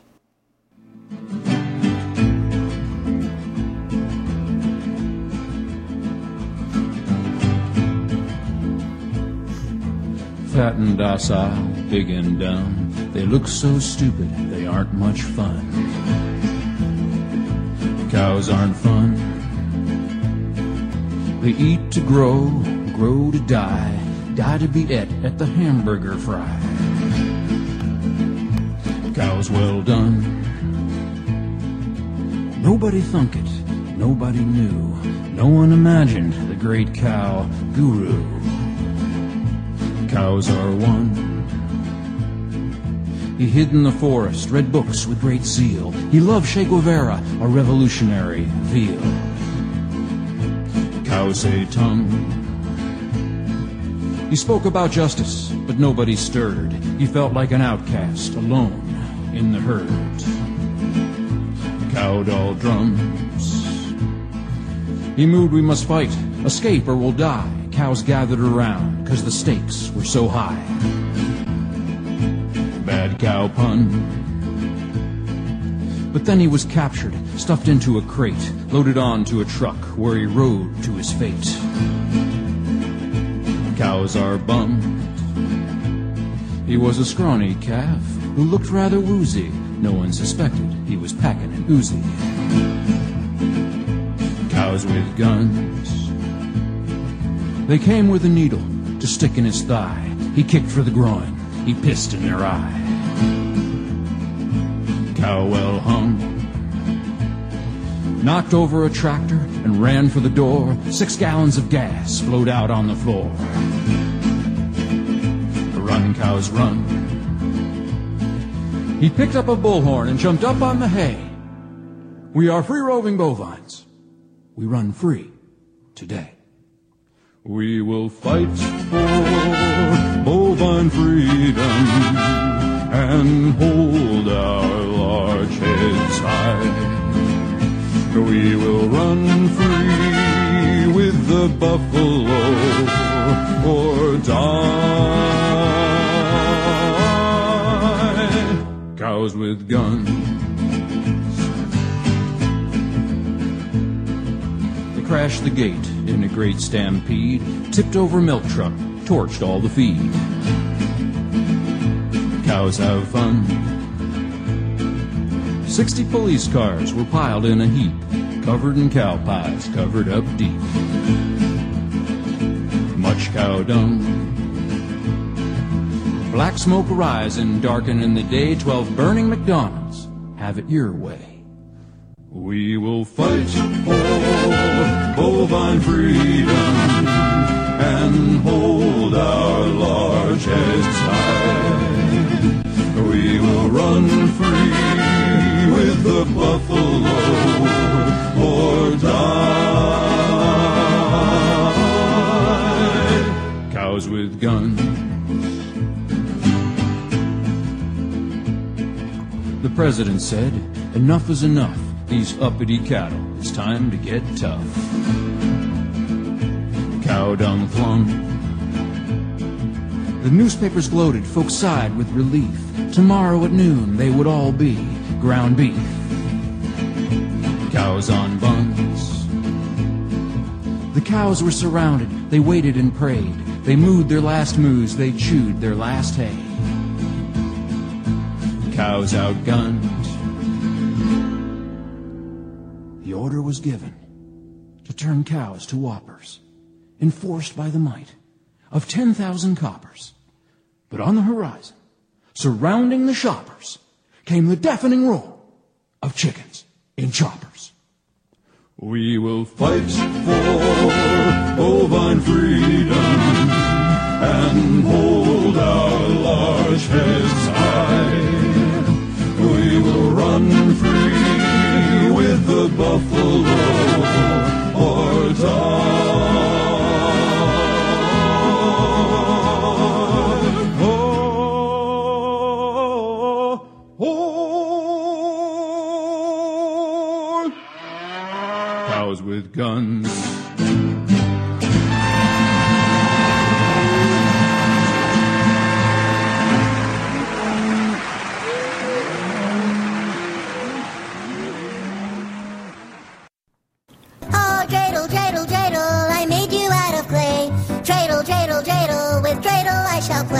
Shalom, damn it! This is Rabbi Sol Solomon with a rabbinical reflection for the week of December 9th, 2012. Happy Hanukkah, everybody! What a joy to find ourselves lighting the menorah, spinning the dreidel, eating the latkes, and making believe we're not jealous of the people across the street celebrating Christmas. December, the very fulcrum of winter, is the perfect time for a holiday that brings us all together for food and fun. Actually, January would be better because December is still close to Thanksgiving and you have more football, but I'm not one to bitch. To be honest, Hanukkah is not the most important holiday. Passover, when we got the hell out of Egypt, that was bigger. Shavuot, where God gave us the Torah, that's a big one too. Yom Kippur, where we beg Hashem to forget what a bunch of schmucks we are, pretty major. Hanukkah merely celebrates a military victory. Jerusalem was under the control of Syrians and Greeks who forbade the practice of Judaism. Matisyahu, not the reggae, the rebel, Matisyahu and his family rebelled, killed a few people, and took to the hills for training. They came back as an army and forced the Greeks out of the Holy Land. When Jews went to reclaim the great temple, they saw that it had been defiled. Pigs were slaughtered on the altar. False idols were placed in positions of worship. A giant screen was turned to QVC. The Jews immediately set about purifying the synagogue. And they probably also repainted a little because there was chipping and you could see the primer. Anywho, they started to burn some ritual oil in the candelabra. There was only a teeny bit left, so they figured it would burn for a day or two. What a shock when that minuscule drop of oil stayed lit for eight full days. I had an uncle who stayed lit for ten days, but it took him a case of Jack Daniels to do it. Eight days was just long enough to reconsecrate the temple, long enough to make our children say, eh, it's just chocolate money, but we get it for a week. What is the modern significance of Hanukkah? What do we learn from this festival of lights? First of all, we learn that you can do almost anything if you put your mind to it. One Jewish family defied the laws of the land and created a revolution. Instead of bowing before the Greeks, because we all know Greeks like it when people bend over, they triumphed as the Maccabees. Mac, because they became the Syrians' Mac daddies. Bees, because they stung the enemy in the Tuchus. We also learn that miracles happen if you let a little faith go a long way. Have you ever bought a light bulb that was supposed to last a year and a decade later the thing is still working? It happens. In the hands of Hashem, time is a malleable construct. Sometimes, when I give a sermon, people tell me they look at their watch and it's been 20 minutes, but it feels like seven hours. A miracle! Most importantly, we learn from the Hanukkah holiday that things can look as bleak and horrible as the schmutz on the bottom of a toaster oven. But Hashem gives us the blessing of change. To quote Bob Dylan, the wheel's still in spin. 2,200 years ago, the temple was trashed and out of Jewish hands, and then a week later, it's ready for kosher catering. So, when we look at the crisis in the Middle East, or the fiscal cliff, or the music of Kid Rock, we have to say, it's alright. The world turns, and nothing truly lasts forever. Except an Orthodox Seder. But that's a different holiday. This one is Hanukkah, with candles and dreidels and latkes and Adam Sandler and jelly donuts and, thanks to fracking, enough oil to last eight centuries. Dreidel, dreidel, dreidel, I made you out of plexiglass, and if you don't like Hanukkah, then you can kiss my sexy ass. This has been a rabbinical reflection from Rabbi Sol Solomon, Temple Sons of Bitches in Great Neck, New York. Yay, Gimel! Let's all sing on Chanukah and thank Hashem for this festival. Maccabees restored the peace and kicked the Greeks in the testicles. Hashem did these things for us, so we light menorahs. We give toys to girls and boys, but Hanukkah isn't Christmas Eve.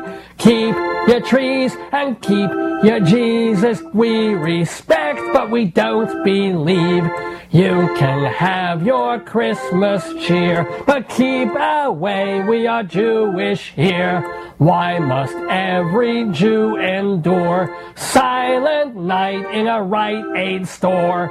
Rudolph the red-nosed reindeer has no business flying here. Santa Claus ain't ours, he's yours. Jingle bells isn't what we sing. No offense, just common sense. Chanukah is a Jewish thing. Chanukah is a Jewish thing. Chanukah is a Jewish thing.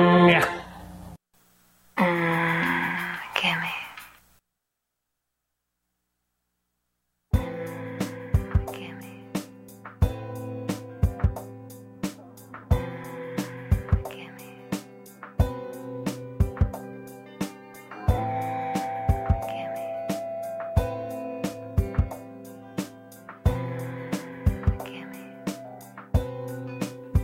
You call that hard?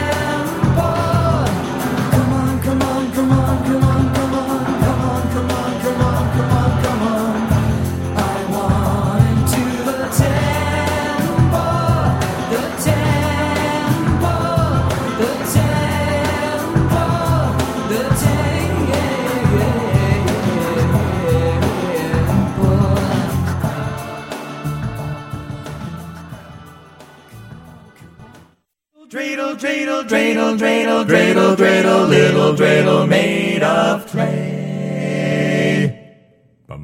I have a little dreidel, I made it out of clay. And when it's dry and ready, then dreidel I shall play. Oh, dreidel, dreidel, dreidel, I made it out of clay. And when it's dry and ready, then dreidel I shall play. It has a lovely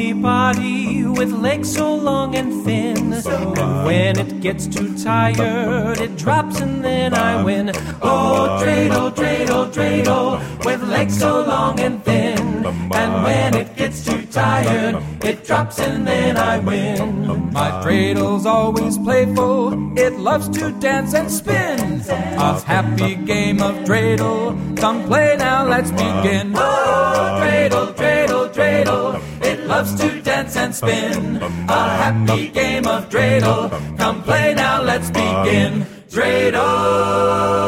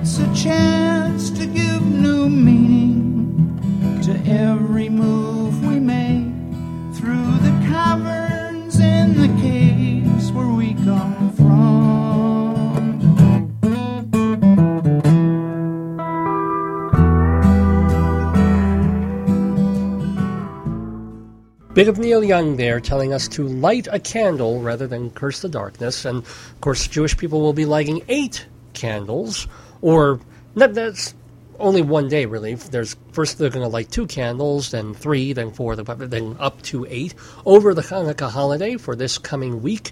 We also heard the Dreidel song courtesy of the Groove Barbers. If you recognize that voice, it is Sean Altman of Jewmongous, one of our guests here in the neighborhood a few months ago, who's providing the lead vocals on that and in that group. And we heard an excerpt of Jane Siberry's song Temple for reclaiming the great temple from the Greeks and the Syrians for the holiday. Gotta thank Rabbi Sol Solomon for his rabbinical reflection on the Hanukkah holiday. Also thanking once more Jon Goodman for bringing us the life and music and history of his father Dickie Goodman to the neighborhood. Really good to talk to him.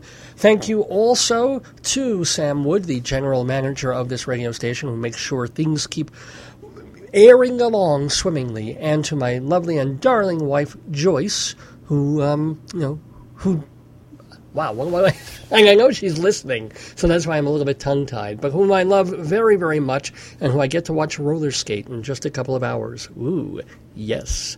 So, not sure who the guest will be next week on Dave's Gone By, or if we'll even have a guest. It may just be music and me, but uh, it's definitely worth tuning in for next Saturday from 10 in the morning till 1 in the afternoon, Mountain Time on uncradio.com. Want to let you know, of course, that you can always hear archived episodes of the show at Dave's Gone By dot com, D-A-V-E-S-G-O-N-E-B-Y dot com. In fact, we'll be putting up this show in the archives in a day or two, but we have them going all the way back to the first episode in 2002. They're almost all there for free at davesgoneby.com. Drop me an email at davesgoneby at aol.com. And a quick reminder about some friends in the neighborhood. You can catch Alice Ripley in A Civil War Christmas, the new Paula Vogel play at New York Theater Workshop, now through December 30th. Also, starting December 16th, uh, well, just for two nights, Frank Wildhorn and friends will be at Birdland on West 44th Street in Manhattan. Uh, let's see, TJ and Dave are back at the Barrow Street Theater from for this weekend, from the 8th through the 10th. And don't forget to, st- to visit the Village Voice and read Alan Scherstuhl's column Studies in Crap. Catch Cary Hoffman in My Sinatra at Sophia's in Midtown Manhattan. See Andrew Goffman in The Accidental Pervert. It's only playing, hmm, it says through the 8th. Is this his last day? Because he's kept extending. Check it out The Accidental Pervert at the 13th Street Theater and Perfect Crime at the Snapple Theater Center, starring Catherine Russell. Everybody listen to David Kenny's Everything Old is New Again, Sunday nights on New York's WBAI FM, streaming online at WBAI.org, and everyone subscribe to drdemento.com. Com. Oh, and I got a letter or a nice little email from Bob Cudmore of WVTL Radio. I've been on his morning show a bunch of times, and when he got the email about last week's show involving Joey Reynolds, the veteran radio broadcaster, he said, Wow, Joey Reynolds, I was on his show once, and he had snacks from the Second Avenue Deli. Yep, he absolutely did. I don't. I, I don't feed anybody. I, I barely have anything myself. I'm too cheap. But not cheap with the entertainment and with my time and with my thanks to all of you for listening. We're going to go out with one more uh, piece of music from the late, great Dave Brubeck, who died this past week, one day shy of his 92nd birthday. This is, well, what could be more appropriate than a song that is called Thank You? And thank you for listening. Thanks to David Brubeck and Gone By.